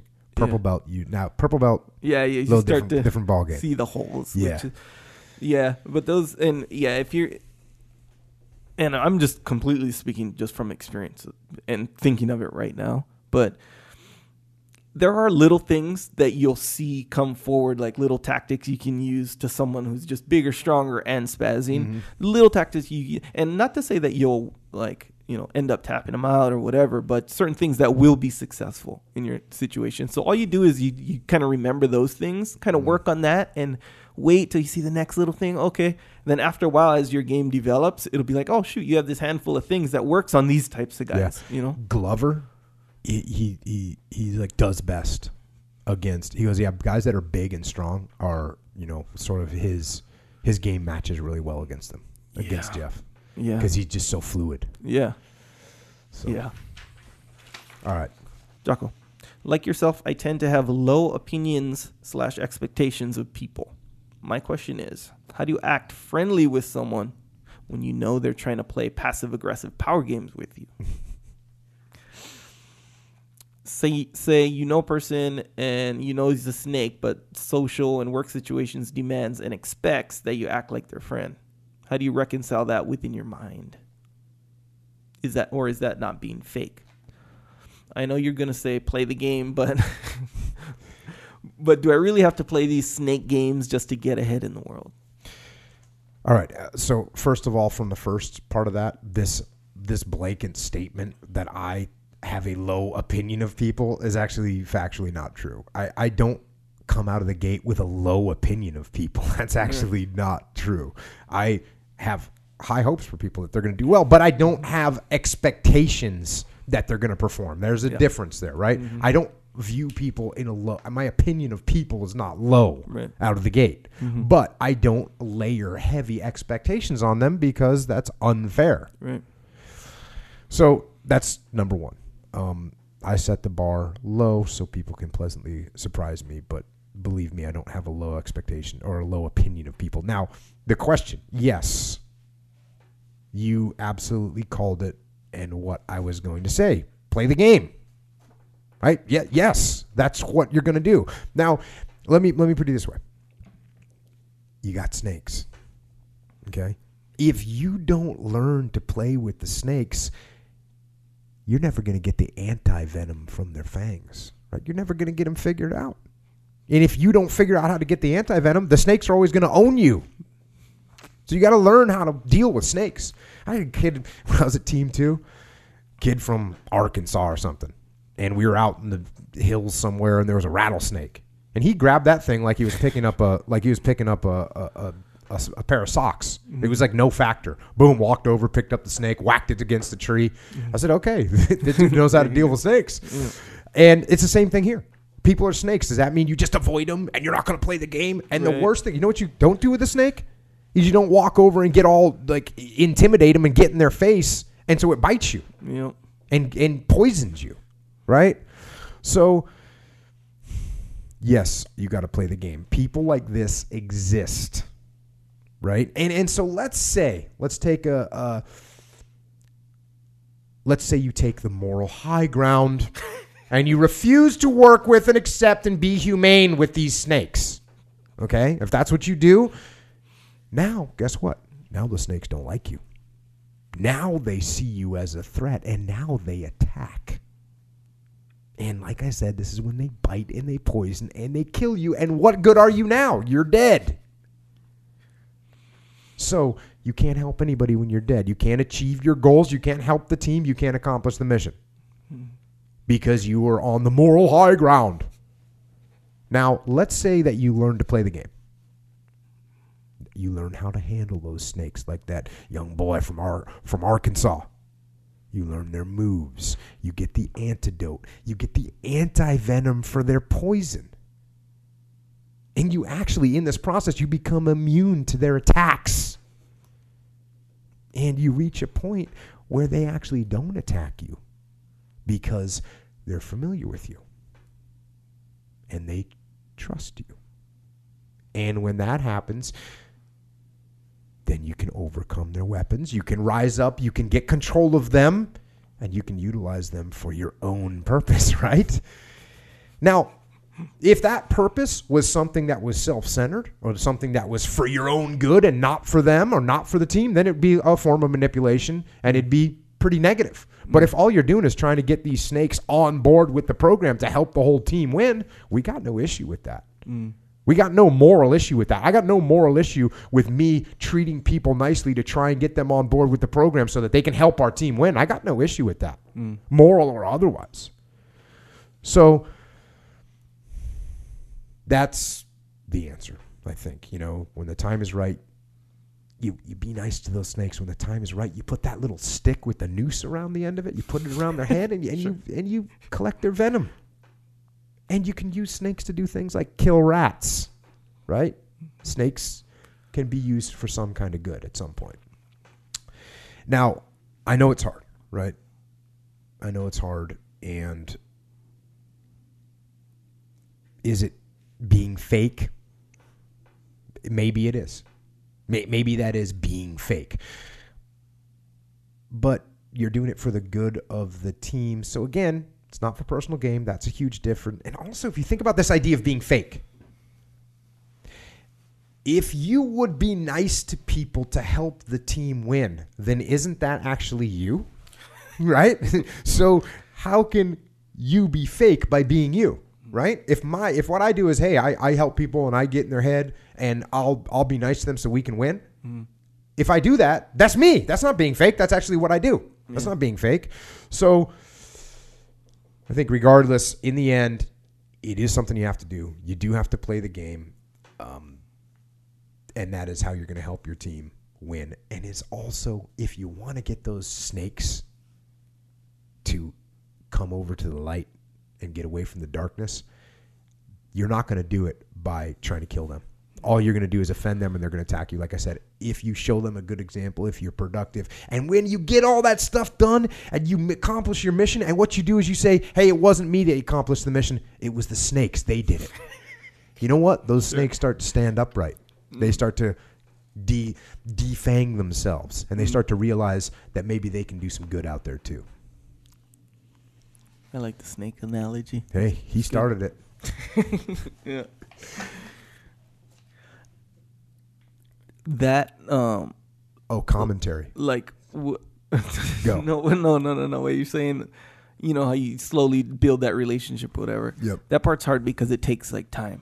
It, it takes, takes time, but harder than time is it takes the stomach. Right? Yeah, yeah, yeah, you, exactly. You you got the guy that you know is a slimy guy that's just looking out for himself, and you got to go, hey man, what's going on? Yeah. Hey Bill, what's happening? Yeah. Good to see you. Yeah. Hey, the, yeah, no, good. Yeah, didn't I, I had a great weekend? Thank you. Yeah, how yeah. was your weekend? Yeah. You know, so you're in that mode and you got to gut through that yep. because you know you're a good person, right? Right? I think. right? Right. I think. Yeah, especially passive aggressive. Like that can be tough because a lot of times it's way easier if I'm like, if I if I l- launch a yeah. confrontation against you, right, it's way right. easier mentally to be like, okay, we're in a little battle right mm-hmm. now. It's easy. But if I just do like one little dig and then kind of walk away or something like that, it's like, oh man, that can be way more like trying on your mind, on your patience, yeah. you know. And then when you f- when you battle through that, right, or the idea of I gotta battle through this, okay, this is gonna be hard, just, you know, mentally, whatever, I gotta battle through that. Oh, but guess what? You gotta do that for a long time. That one yes. time that that yes. you think that was hard, all right, well, you gotta keep on it's doing that. It's a continual seething evolution yeah, that that's happens what makes over and hard. Over again. It does make it challenging. But I think if you just know this, if you know, if you can see the light, you know what you can do tunnel, too. And I hate to use this word, because it seems to be a trendy word right now, you got to gamify it a little bit. You know, when somebody does something passive-aggressive to me, I'm yeah, like, oh, it, it score. I'm going to have fun with this. Yeah. Hey, you're right. That was a really good job that your team did over there. You know, yeah. when they say a little dig at me, mm-hmm. so, yeah, I think you guys did fantastic. I didn't foresee that at all. Yeah, You're you, you're crushing it. Just yeah. I, I say, oh, oh, that hurt, but guess what? I'm going to win in the long run. Yeah. I just won a little battle against you. Yeah, And you know, don't let these little things bo- Don't let the little things bother you. I Man, know, think man. about the big stuff. I you got know, big man. stuff to worry about out there. Man. You can't let the little things bother you. And are you on the right path? If you're trying to do the right thing for the right reasons, man, it's all good. It doesn't matter what else is going yeah. on. I'm good with it. And that's it. And Deal that's what I mean stuff. by the, by kind of the light at the end of the tunnel. Like, you, you know, like, you know, that's where I'm going. This is just part of the thing. You know, I see the whole path kind yes. of thing. And it just makes it easier when you kind of know that. But when you're at that time, passive aggressive is the worst, man. The kind where I see, see, you talk about passive aggressive being the worst. I don't. I, this is not like this thing that bothers me. Yeah, I don't know. It doesn't. It's never been a big issue for me. When yeah. somebody's passive aggressive with me, I just okay, cool. I yeah. see the game we're in. I'm gonna play. Yeah, that. I'll see, play that game. I'm see, good with it, man. See if you can just look Rock at it like roll. that. And look at it like that. Yeah, man. It it'd make it. It would almost make it the opposite situation. Like it, it would almost I, be I pleasurable. I think it does because I don't. I've never had a big issue with some guy that's being... I've never had that. Yeah. I'm like, oh, oh, oh I see it's a little shot right there. You know what? Come throw some credit at him. Go flank them. Yeah. They're going to be good. Not yeah. worried about that person. That person's not really secure in the first place. Right. And they're sort of one of these slimy snakes, right? That yeah. are trying to make things happen. That's okay. I'll just, just help them. Help them out. You know what? You're trying to be passive aggressive. I'm going to bring you out in the open. Bring you out in the clear. Not enough. Not in an offensive way. Right. But you know what? I think you're right about that. Yep. I think you could do a better job here. Come on and help my team or whatever. Yeah. Because when they're doing that, what are they attacking? Your ego. You're, they're attacking your ego. Yes. So if you just get over that thing and just say, you know what? No big deal. Yeah. That's good. Oh, I see what's going on here. Let's bring it out in the open. Yeah. Bring it out yeah. in the open. Expose the ambush and just say, hey, buddy. Oh, yeah. We're good. Let's start. Let's let's move forward together as a team. How, how's that sound? I'm yeah. I'm down. Hard yeah, one to contend with it for is, Echo man. Charles. Oh, you know what? And I'm thinking about this. I'm like, yeah, that sounds so easy. But you know what? I realized it's one, like, I care about the person and they'd be passive aggressive. Like, or if I care about, like, their uh, opinion or something. Did I say like that this. You had to offend them? No. No, no, no, no, no. It's not, not in that way. Not in the way where, like, I might offend them. But, like, if, like, you care about what they think, you know? Okay. And they're like, what's wrong with that? I guess nothing. There's nothing. But I guess the, maybe that's where my sensitivity to it is. I mean, coworkers, maybe. In a, I haven't had coworkers in a long time. Well, I guess you're a coworker, but you're not passive aggressive. But nonetheless, I'm I straight could aggressive. See, you're more aggressive, not passive. Maybe it would be in a situation like maybe a coworker situation would be the kind of situation that I'm like thinking about where people will be more sensitive than it's. You just know what? Person. Actually, the other day you and I had a conversation. You might have been being passive aggressive. No, maybe you we were we were trying to do yeah, something, right. And you said, "Hey, you know, I'm just not sure if this is like really something we should do." And I was like, "Cool, don't do it." No, oh, okay, okay. Uh, that wasn't passive passive aggressive. That was like um, it was different. It's like treading lightly, you know. Oh, sugar okay. coat, you okay. know, like it, w- it wasn't necessarily tr- straight dope. Um, yeah. You gave me a little bit of a indication. Yeah, and I, like I said, understating. You know, I said, "Oh, there's something going on, some kind of ambush here." I said, "Okay, come on out. We're yeah. good. Let's bring it out in the open because I'm good. It's not, it's not that. Im- it's like you know, yeah. I respect your opinion. Let's go with it. No yeah. factor. Make no. that happen. That was good. That's how I roll." Yeah, passive aggressive is the kind where, um, like, you know, if if I'm mad at you for something, mm-hmm. and then I'm like, nope, all good.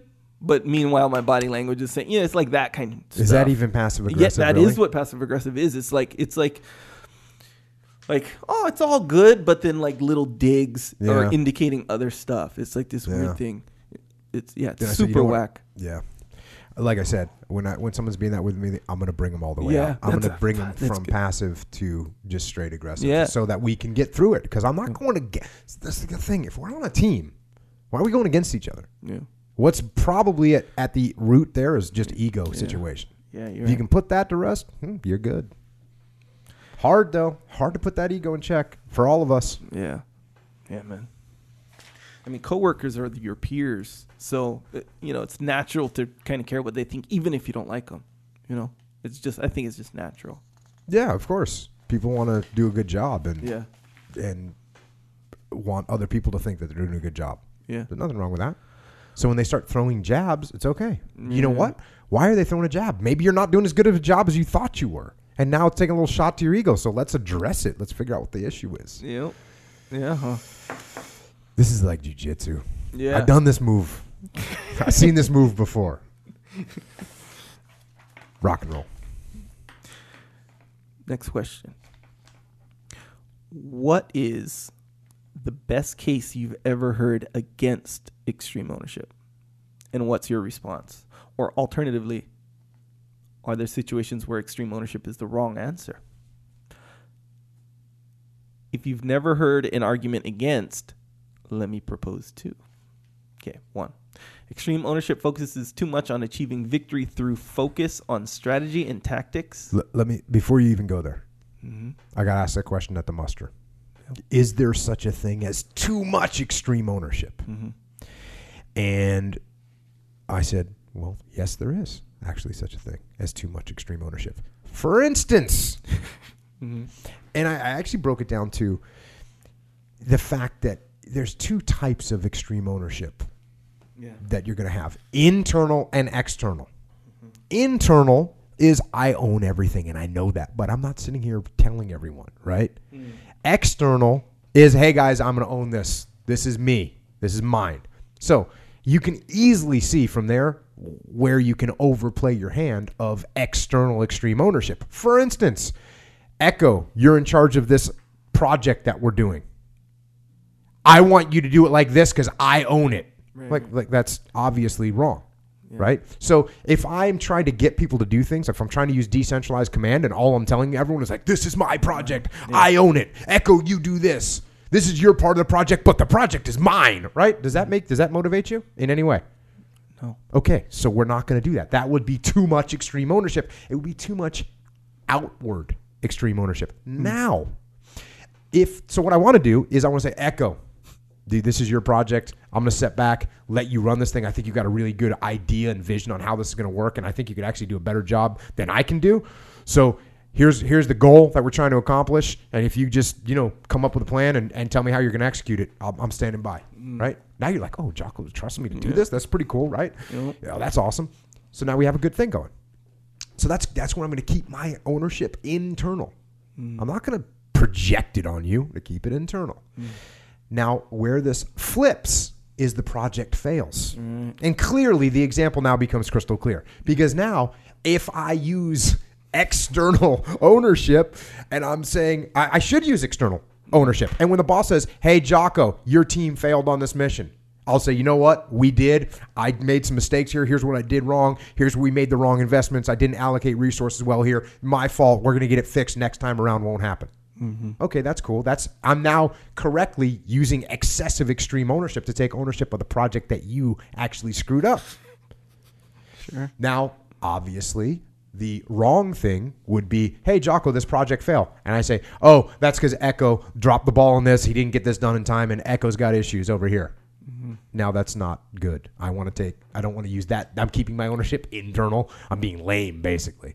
So, yes, the, the, the argument against extreme ownership is, yes, if you take too much ownership of a project, and you're not letting your, you're not using enough decentralized command. That's why there's a dichotomy between those two. There's mm-hmm. a dichotomy between extreme ownership and decentralized command. And if I use too much extreme ownership when I'm trying to execute decentralized command, it's not going to work right. Yeah. Now, once a mistake happens or there's failure, that's when you step in and take ownership. And by the way, you should have taken ownership all along to make sure that the project didn't fail. But mm. these things happen. You don't win every single time.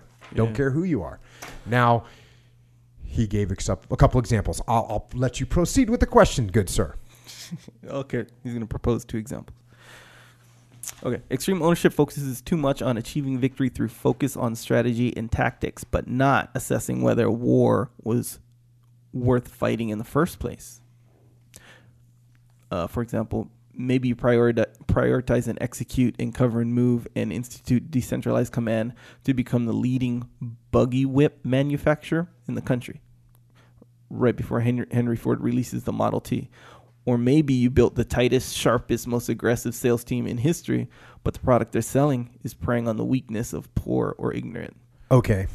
So uh, this is fairly simple. Uh, and in the book, Extreme Ownership, I believe chapter three is called Believe. And that is, you got to believe in what you're doing. And part of believing in what you're doing is understand why you are doing and what you're doing and how it is beneficial in the world, mm. right? So, for instance, th- both these examples would fail the test of believing in what you're doing. Yeah. They, they would fail the test. Anyone that was in the transportation industry at the turn of the century and would understand that the buggy, the horse and buggy, was doomed when they started seeing reliable cars come out on the streets. And somebody that truly exercises extreme ownership would step up, would adapt, which is another key concept of extreme ownership, and lead the transition from buggy whips to this new technology of cars. So it's okay. It's not, you, you, you're going to step up. You got to make changes. That's part of ownership, is looking and assessing. Mm. The other example where you're leading extreme ownership, you're leading something that is preying on weak people, well, then that doesn't pass the test, right? That doesn't pass the test in believing what you're doing. Because if I'm like, hey, you know what I'm going to get out there and do? I'm going to get out there and prey on extreme people. Yeah, you know, yeah. that's what I'm going to do. Now, of course, if you have a person that's a sociopath or, or doesn't care about others, is only out for themselves, and they exercise extreme ownership in order to accomplish an evil mission, well, yeah, that's going to be bad, because people that people that take ownership of things can make things happen. And if their cause is evil, then that's going to be bad. It's going to be a bad situation. So, you know, the, the thing that's inherent in extreme ownership is a true understanding of the mission and belief of the mission and the knowledge that you're doing the right things for the right reasons, which is why these two examples are are actually non-issues. Mm-hmm. And then he gave another example. What's right. example number two? Yeah, example number two is the time and focus commitments required to practice extreme ownership come at too high a cost to your family, who didn't sign up for this, for, you know, didn't sign up for right, this mission. Right. Um, and in the end, the, the gratification of having achieved your objective won't be worth what you've given up in your personal life. Perhaps substantial ownership, quote unquote, is a better fit for most people. Okay, well, let's just not forget that extreme ownership is not just about business in any stretch. It's about life. And you have to own the outcome in life. And that inherently includes balancing between what you do for business and what you do with your family. Now, I'll tell you that we hear all the time about how extreme ownership actually saved marriages. Not hurts them, but saves them. And, you know, the husband will stop blaming his wife or vice versa and look at themselves and see where they can improve. Instead of blaming your wife for what's going wrong, you say, oh, maybe it's not cool that I do this particular thing that I know annoys her. Mm. Right? Take some ownership of that. They take ownership of the relationship and the problems in the relationship, and they fix them instead of making excuses or passing the blame. So extreme ownership is going to help that family. And if you listen to the, the, the podcast with J P, with J P Danel on it, which is number forty-six, J P's taking ownership of his marriage, which they had actually were divorced at the time, and applied the simple laws of combat, right? Simplify, cover and move. And and got his marriage back on track. And so so extreme ownership is not one hundred percent focused on business. It's focused on life. And the dichotomy is also there that I talk about all the time, that you have to balance all the opposing forces. It's a chapter in the book called The Dichotomy of Leadership, right? Mm-hmm. You got to balance these opposing forces in your world. Now, one of those opposing forces is balancing the The, the pull of your family with the pull of your work. And yeah, you can go too far in one direction. You can go so far in one direction that you lose your, you can go so work so hard and do such long hours that you lose your, that, that, that you lose your family. Mm-hmm. You can also do the opposite, where you're, you don't do enough for, at work, and you focus so much on your family that you lose your job. Mm-hmm. Which one of those is a good outcome? Yeah. Neither. That's why you have to balance. Neither one of those is a good out- outcome. Yeah. That's why you have to balance. Mm-hmm. And by the way, it's one of those things too. I, I've seen this happen with, you know, friends of mine that have gone on sort of a breakdown, kind of downward spiral in their life. Mm. I think this is problematic. People start having trouble with their marriage, right? And they quit their job. Mm. And they think, oh, now I'll be able to spend more time. But now all of a sudden they don't have any money. And it turns into a disaster. And I always say, look, man, think about this. Your job is what how you provide for your family. So mm. let's have a plan before we move in this direction. Mm. You got to balance. If you if you because if you throw everything, like I just said, if you say, okay, my job's, you know, I'm too stressed out and I'm just going to leave my job and just focus on my family. Now you've got no income. You got a whole new level of stresses coming at you, because yeah. who's going to put the food on the table? Yeah. Is so, that kind of like uh, one guy's. They stop working out after they get married because, oh, I got to focus on my family, my kids, you know, and they oh, stop working yeah, out. But, answer. oh, health down, you know. Health down. Yeah. Energy down. Yeah. You know, you become a low energy father. We don't yeah, want that. That's bad for everybody. That's bad for the whole family. So, yeah, that's another thing. If you got if you got your your wife or your husband is saying, hey, you know, you're working out all the time, mm. or, you know, I don't like this, say, hey, here's the benefits. Yeah. Do you want me to be around for an extended period of time? You want me to be alive past sixty? Yep. Do you want me to be healthy? Do you want me to be able to defend our family should there be some kind of an encounter? Yep. I know I do want to be able to defend this family. Yep. So, yeah, I got to spend a little extra time on the gun range. Yeah, I got to spend a little extra time on the jiu-jitsu mat. Yes, I'm going to work out. That's I'm doing that. You think I'm doing it for me? Yep. I'm doing it for us. For us, yeah. I'm doing it for us. Now, of course, you got to balance that too, because you yeah. can go overboard there too. Yeah, so working out. So you gotta out, be careful. Like working out is not to be confused with going to the gym. Oh, so yeah, like no, there's, some there's, people, there's a huge separation there. Yeah, so guys will like go to the gym or even the jiu-jitsu mat, because let's face it, there is a big element of social, you know, that social component in jiu-jitsu academies mean? and stuff. Like what do you, you mean? When you go to jiu-jitsu, like you, there's a lot of hanging out. You mean talking to other like humans? Like talking to other people. Yeah, your friends. You yeah, know, course, you know what I'm saying? Of course. So.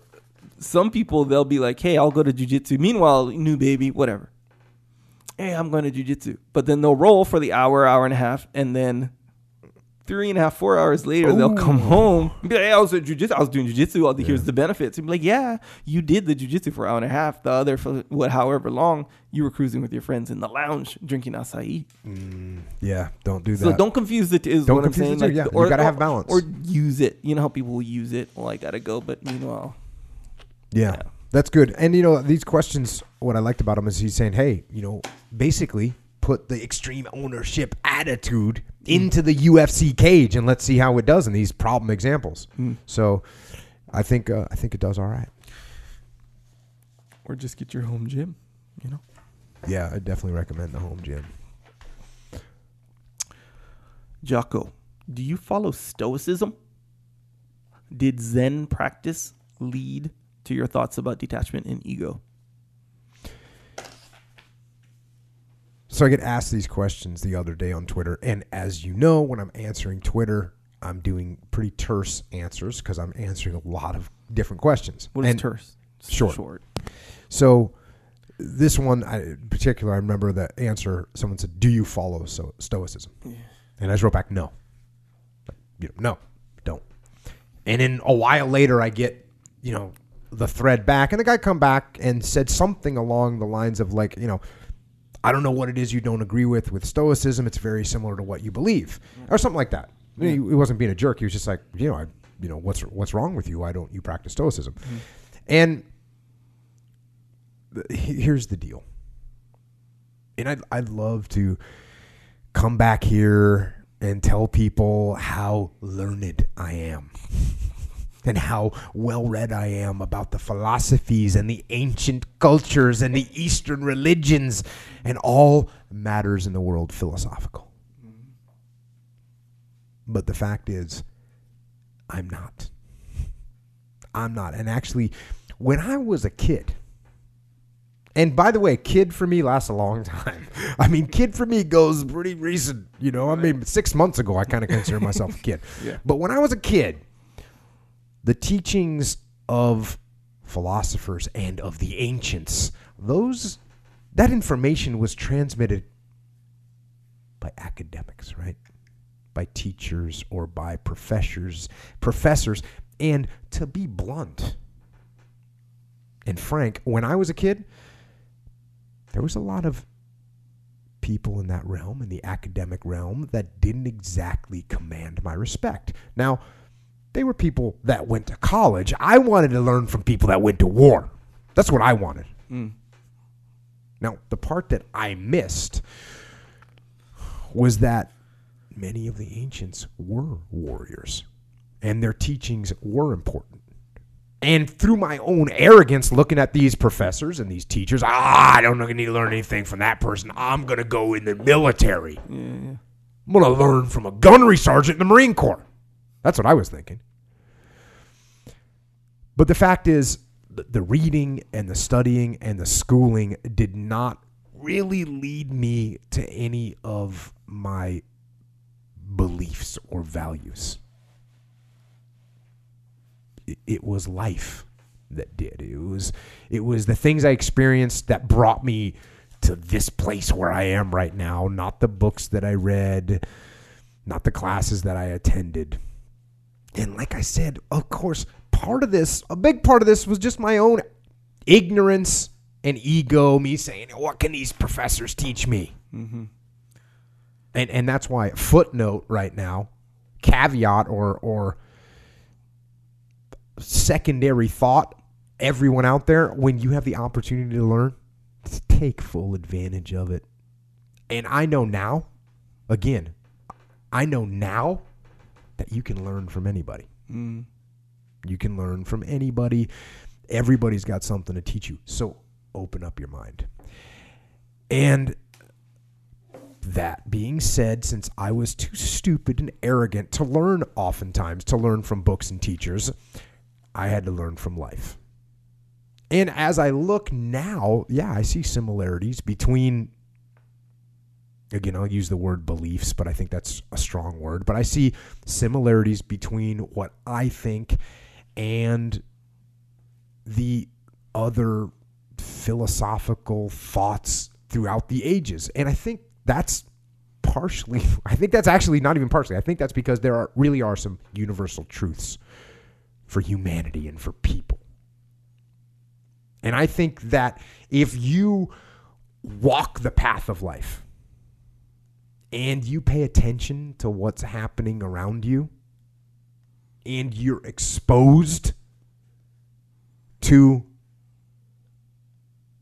joy and you're exposed to suffering and you're exposed to love and to hate and to war and to peace, I think if you have led down that path and you have followed down that path, I think that all the paths, they, they kind of arrive at some place that's fairly similar. Mm. And the term that they kind of use is this this term of enlightenment. And again, I think that's definitely too strong of a word for what I'm trying to say, but that's sort of a a, a broad term that captures it. But I think these paths, they all lead to a similar form of enlightenment. And, and I don't think it really matters what terrain you went through or what specific path you took. I think that we see that the, the path looks very similar. Mm. And it says the same things. When you get to the end, it says to be disciplined. It says to keep your ego in check. It says to keep things simple and work hard and tell the truth and believe in what you say and what you do and treat other people with respect. And when you start getting overwhelmed with emotions, you got to detach from those. And I think that there's things like those that are just universal truths. And I think you can find them in what the Buddha said or what Marcus Aurelius said or what the Bible says or what any number of religious or philosophical teachers. I think they're all pretty similar. And I think you can learn them from those ancients, or I think you can find them yourself. And unless you're, of course, too stubborn and arrogant to listen and hear the lessons of the past. But if you're not, I think you can get there. And that's sort of how I arrived at, again, the this this the word is too strong, but the way I think, I'll put it to you that way. The way I think, it's where I ended up. Mm. And I didn't get too much direction along the way. And now it's really obvious. I mean, when you look at, and I'm sure we'll do Marcus Aurelius at some point, uh, you know, because his you know, stoic sayings are awesome.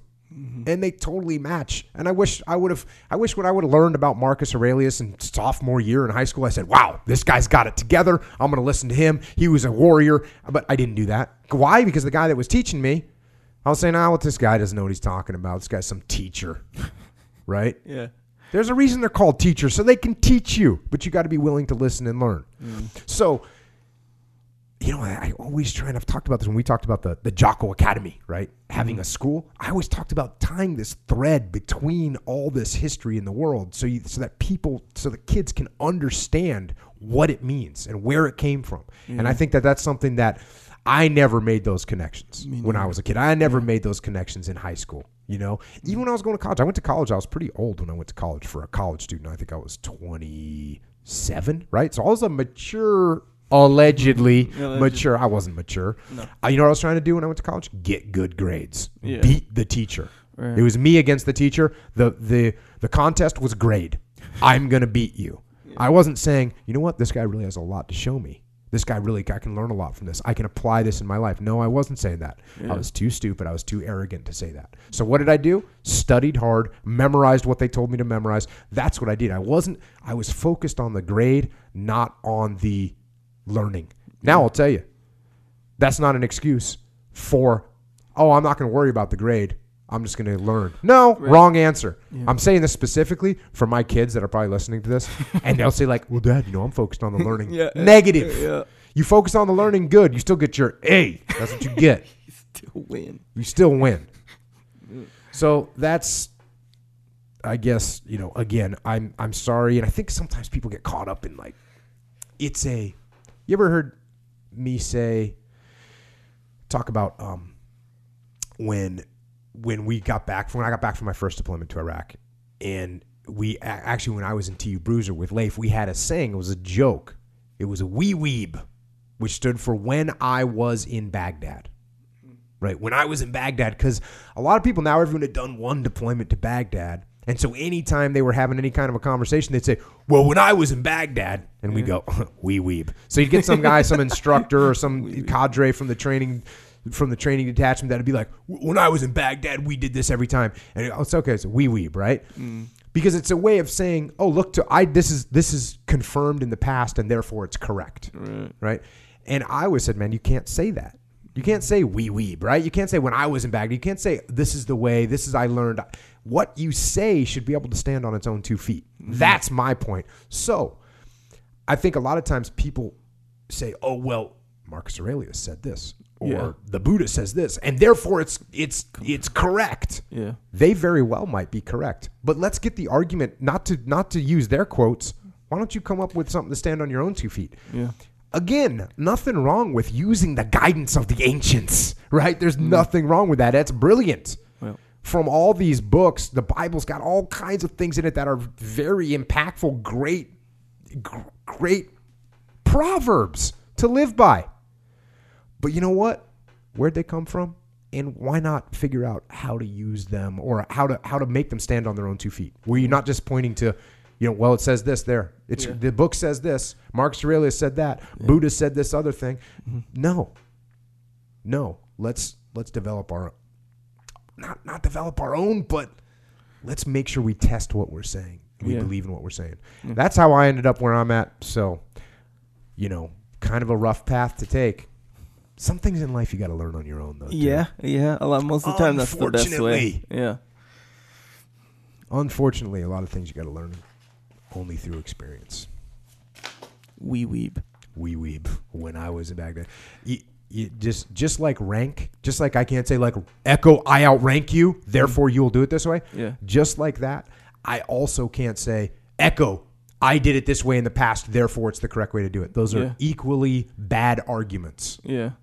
Don't do them. Yeah. I, I hear that a lot, that when you know, especially when, when I first got into reading, I well, more so than I'd hear it, I'd kind of think about that, where I could be like, hey, you know, if I come across a situation where I'm gonna apply some knowledge that I learned, and if I, I'm in a situation where I gotta convey the the merits mm-hmm. of that knowledge, you know, it does feel weird to be like, hey, the book said it yep. this way, and more like you're just this like blind. Per, like you don't really understand yeah. the value of, of what you learn. You just, oh, it said to do it, you know. You know, if you have to if you have to refer to the source without if, if I just say, oh, Echo, we need to do this way because the book said this. Right.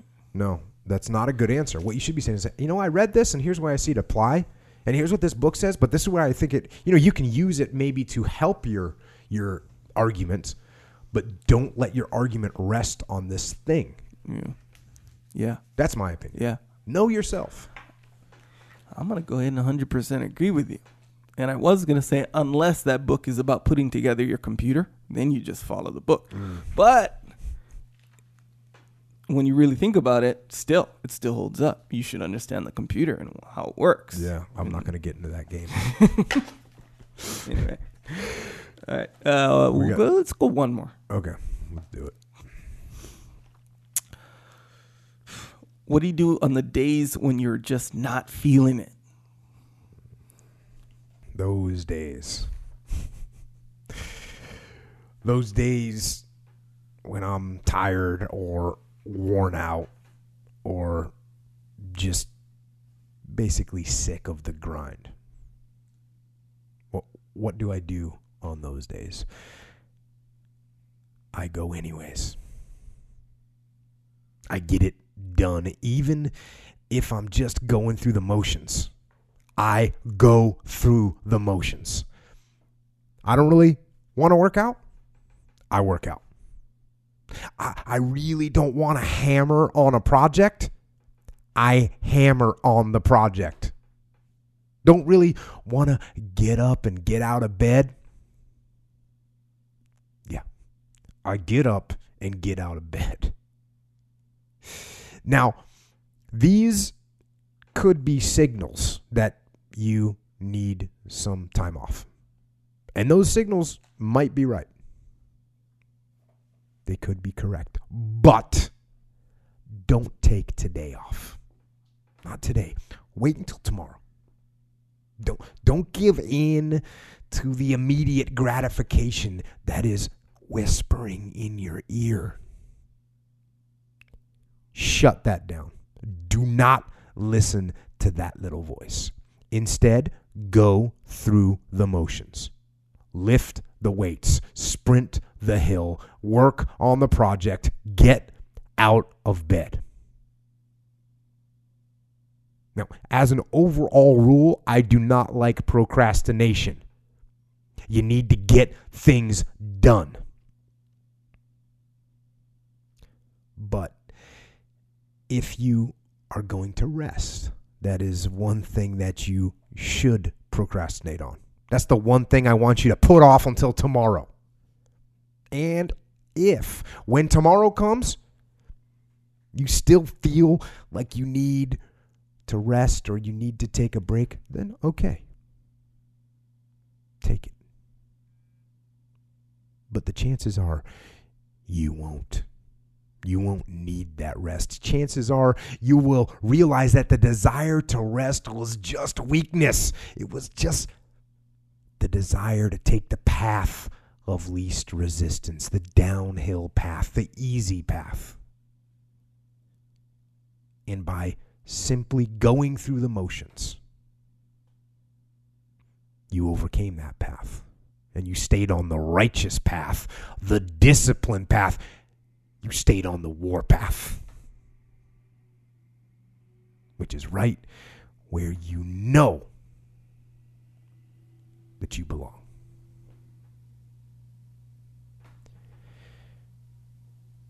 And I think that's all I've got for tonight.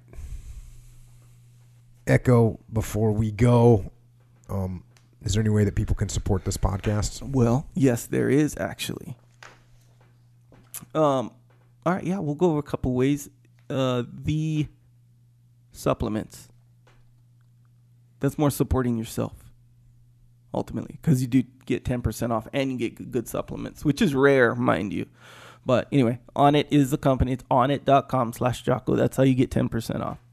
Um, Alpha Brain for your brain. Shroom Tech for your performance, body performance. Warrior Bars for your stomach. Yeah.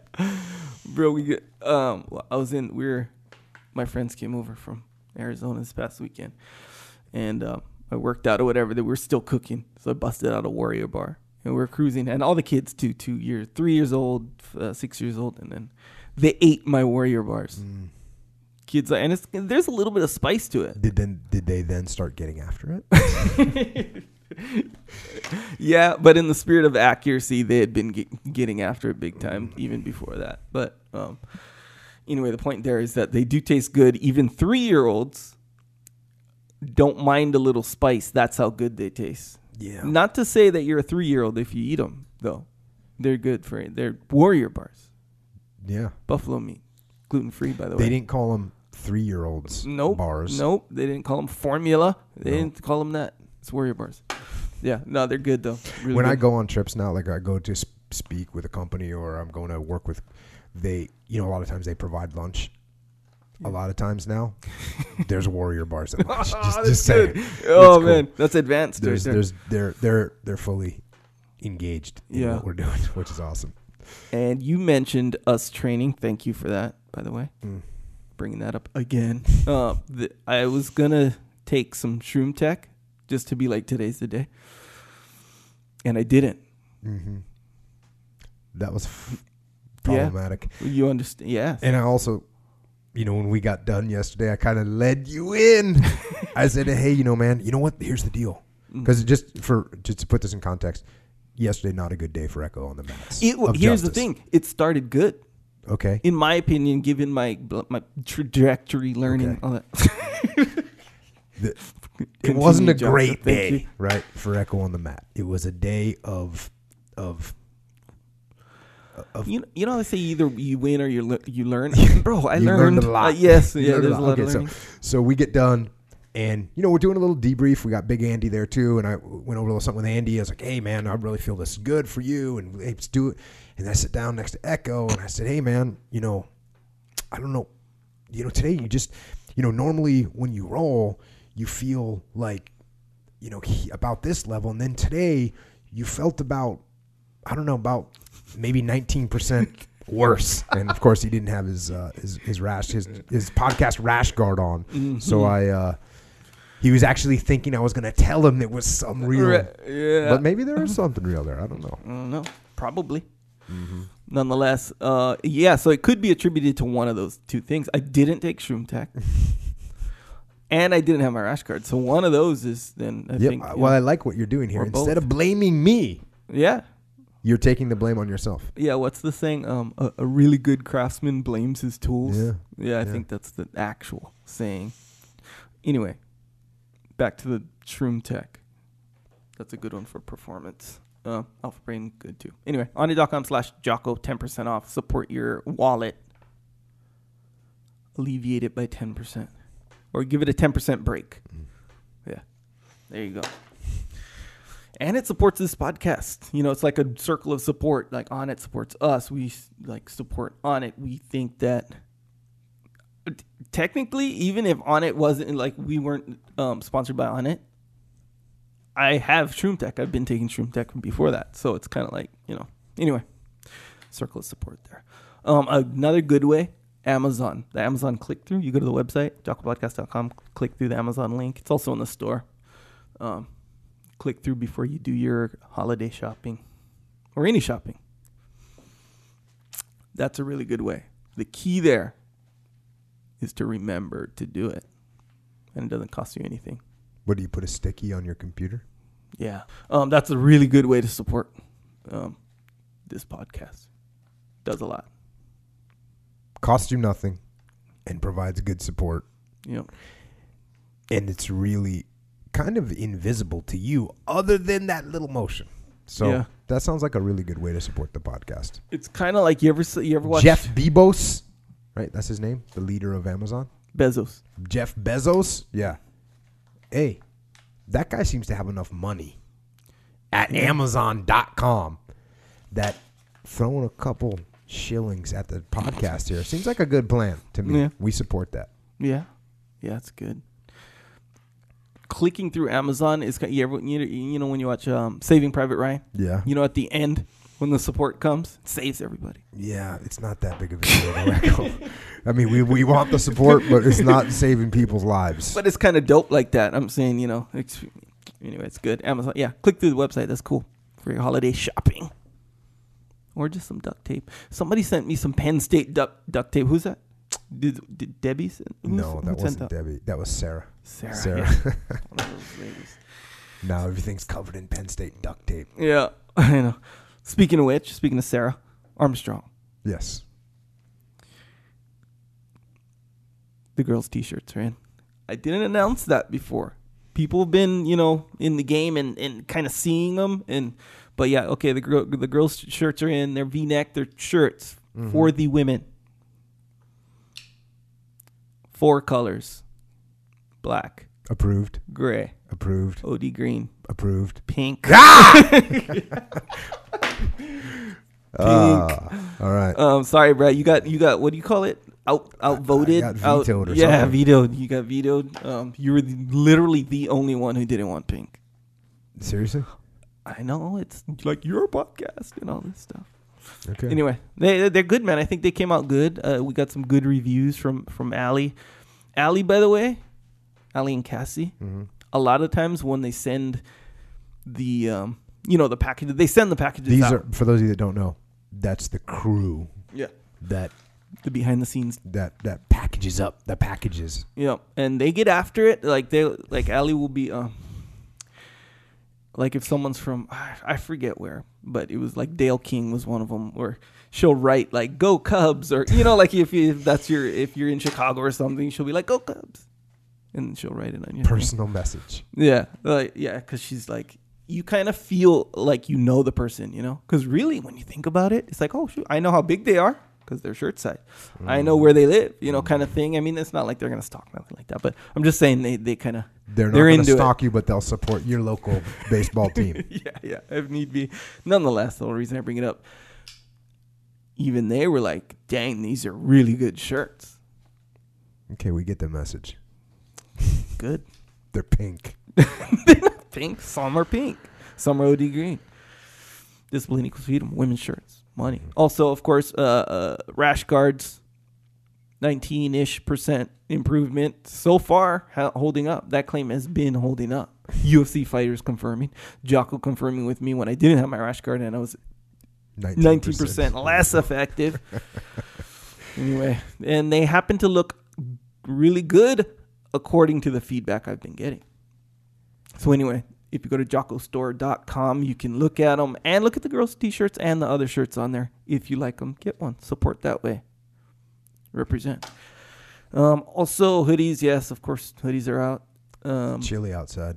Yeah, need it a is. Hoodie. You know, it's like a heavier weight. It's not the heavy, heavy, heavy, heavy.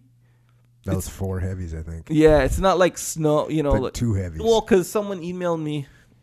I gotta remember all the people like who actually asked these specific questions, but it was like, how heavy is it? Is it um well it was what was the brand? Cart Carhartt Carhartt Carhartt? Yeah. Is it like I, I understand a Carhartt that that's gonna, you know, provide this and you know as far Carhartt, as warmth and straight heaviness. Up Arctic situation. Yeah, yeah. So, exactly right. So that's a good example. So I'm like, you know, how is it comparatively? It's not that. It's not Arctic conditions. It's like Like cocaine conditions. What conditions? Cocaine. What's that? Mauna Kea. How about that? It's Mauna Kea condition. What's Cocaine that? Is a mountain on Kauai where you oh. go up. It's like, it's, it, yeah, it gets kind of cold. If you have cold. Any other references that no one understands, that's cool. Do it. Anyway, it's like, it's almost the heaviest as far as hoodies go. But anyway, they're good. Check those out. If you like them, go ahead and support that way. Grab one of those. Just keep yourself kind of warm or like, in, you know, as far as when you work out and stuff or just wearing them. So, yeah, there it is. Um, of course, subscribe. YouTube, I'm putting more videos. Currently, I'm putting more. I put one the other day. I'm putting one today. They're like little bite-sized like bits, you know. Because mm. sometimes you don't want to listen to the two hours, especially on YouTube. You just want to listen, how do I, like, recover from setbacks at work? Jocko, you know? Jocko McNuggets? Yeah, exactly right. So, you can, you know, you can... look at them for like shorter times, like three to, I don't know, eight minutes or something. Or if you know if you know someone who's like, hey, you were asking me this question, remember? Mm. You send them that, boom, advice. It's like shareable advice kind of thing. Anyway, that's I like on what YouTube. You're doing there. Yeah, so subscribe to YouTube. You can support that way. And iTunes, of course. And oh, you got a problem? Here's a two and a half hour podcast. I know, listen to this podcast. It's like when people are like, hey, I'm trying to get over this situation at work. And then they say, hey, read this book. I'm like, bro, I go to work tomorrow. Yeah, yeah, yeah. I need I, to know now. Yes, exactly. So it's kind of the same situation with those YouTube like bite-sized videos. Or you can just revisit the, the, the, the subject matter. You know what I mean? Like mm. if you listen to it, like, let me go re- yeah, let me revisit Reinforce. it. Reinforce, exactly. So there you go. And then, yeah, write a review on iTunes. It doesn't take you long to cut those things out, does it? Because I think you should just put a massive number of those out. That's yeah, my opinion. Just to be on there, right? Yeah. yeah, a lot of times I'll think of it in terms of like, you know how when you put out the podcast every week, it's like, ooh, the new one's on. Let me check it out. So a lot of times I just, I'm like dogmatic in that way where I just, I think just through habit, I, I think of it that way. So... I'm like, okay, I'm going to bite that. Wait, you, you just put one. Can't let it marinate for a little while no. before you put it in. But it, yeah, I shouldn't think about it that way. It just needs to be on there. It, think of it this way. Instead of thinking it that way, think of it this way. When sure. you put one out that's five minutes and fifty-six seconds long, five minutes and fifty-six late, later, later. moments later, yeah. that someone's waiting for the next one. Yeah. So hook yeah. them up. Yeah. Take care Attention. of some people. Echo Charles. All right, let's do that. I'm in. Um, yeah, and boom, there you go. Good. Uh, a couple other things.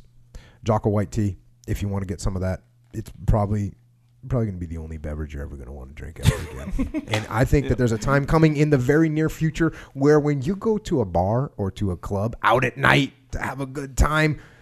I think in the future, the only thing that they're going to be selling in the bar, in the club, in the restaurant is just Jocko White Tea. There's not going to be any more beer, no more whiskey, no more wine, yeah, yeah. no more poison that tastes like gasoline. I declare that those days are numbered, my friend. And okay. I think it's going to be time people are going to be wanting to drink something that makes you smarter instead of something that makes you dumber, something that makes you stronger instead of making you weaker, something that makes you healthier instead of making you sicker. Dang. So that's why I think people are going to be on it. Uh, Amazon, you can get some of that. While you're also on Amazon, if you like this podcast and what we talked about, you can get a book. And this is, sometimes people find the podcast and they haven't read the book Extreme Ownership by me and my brother Leif Babin. That's pretty normal, right? And sometimes it's the opposite. Yeah. People got the book and then they got then they found the podcast. Mm-hmm. So either way, but I'm just confirming, if you're a person that listens to the podcast, the book is also there. You can grab that from Amazon. Mm-hmm. And also, if you kind of want to keep these conversations going with Echo Charles and myself, you can find us. We will be on the interwebs, all of the interwebs, sure. on Twitter, Instagram, and of course, we even on that Facebookie. Echo is at Echo Charles, and I am at Jocko Willink. And finally, thanks everybody for listening. If you're in uniform, thank you for serving. Thanks for taking the fight to the enemy. Thanks for stopping criminals. Thanks for putting out fires. Thanks to all of you in uniform, in service. And the rest of you troopers out there fighting your own fight, make it a good fight. Make it the kind of fight that win or lose, you walk off the field of battle knowing you gave it everything you could give and you had nothing left. And that fight, that fight that I'm talking about is life. And while I was talking about going through the motions sometimes, when you just haven't got the intrinsic drive to go full on at a task, let me tell you what, when it comes to life, don't just go through the motions. Live. Live. Fight the good fight. Live an outstanding life.